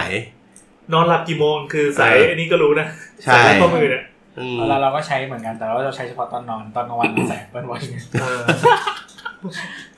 อ่ะโอเคก็ทั้งหมดนี้ก็เป็นเป็นสาวสาว EP ร้อยแปดนะค แป รับ ด ครับผมโอ้โห ร้อยแปด สวย มาก มันมากมันมากขอบคุณอาจารย์สุภเดชนะครับพี่โก ครับผม สุภเดชสุดที่พงษ์คณาใสแบบพออ่านนามสกุลยาว เออนั่นแหละนี่นอาจารย์สุเดชก็พๆออา แล้ จาว รย์สุภเดชครับ ขอบคุณมากนะครับ ครับผม แล้ว ขอบ ถ้า คุณ เกิด ค ว่า รับ มีใครที่สนใจจะมาพูดคุยแลกเปลี่ยนกับเราสาว ครั สาว บ ก็ทวิตมาหาเราที่ แอดสาวสาวๆๆนะ สาวๆนะนะค นะ รับ นี่คืออะไรครับ ชื่อสาวสาวๆมันไม่ว่างไงก็จะ อ๋อ นัดไปหน่อยนึง ก็เหมือนกับแบบลงลงอะไรนะ ลงทะเบียน แล้วนะ จริงๆจะ เรา ใส่ อยากเป็นเพื่อนกับ YouTube นะ จริงๆจะใส่คำว่าเทพก็ไม่ดี สาวเจ๊ครับ ซ่าเลย รู้เลยว่าเกิดยุคไหนอะ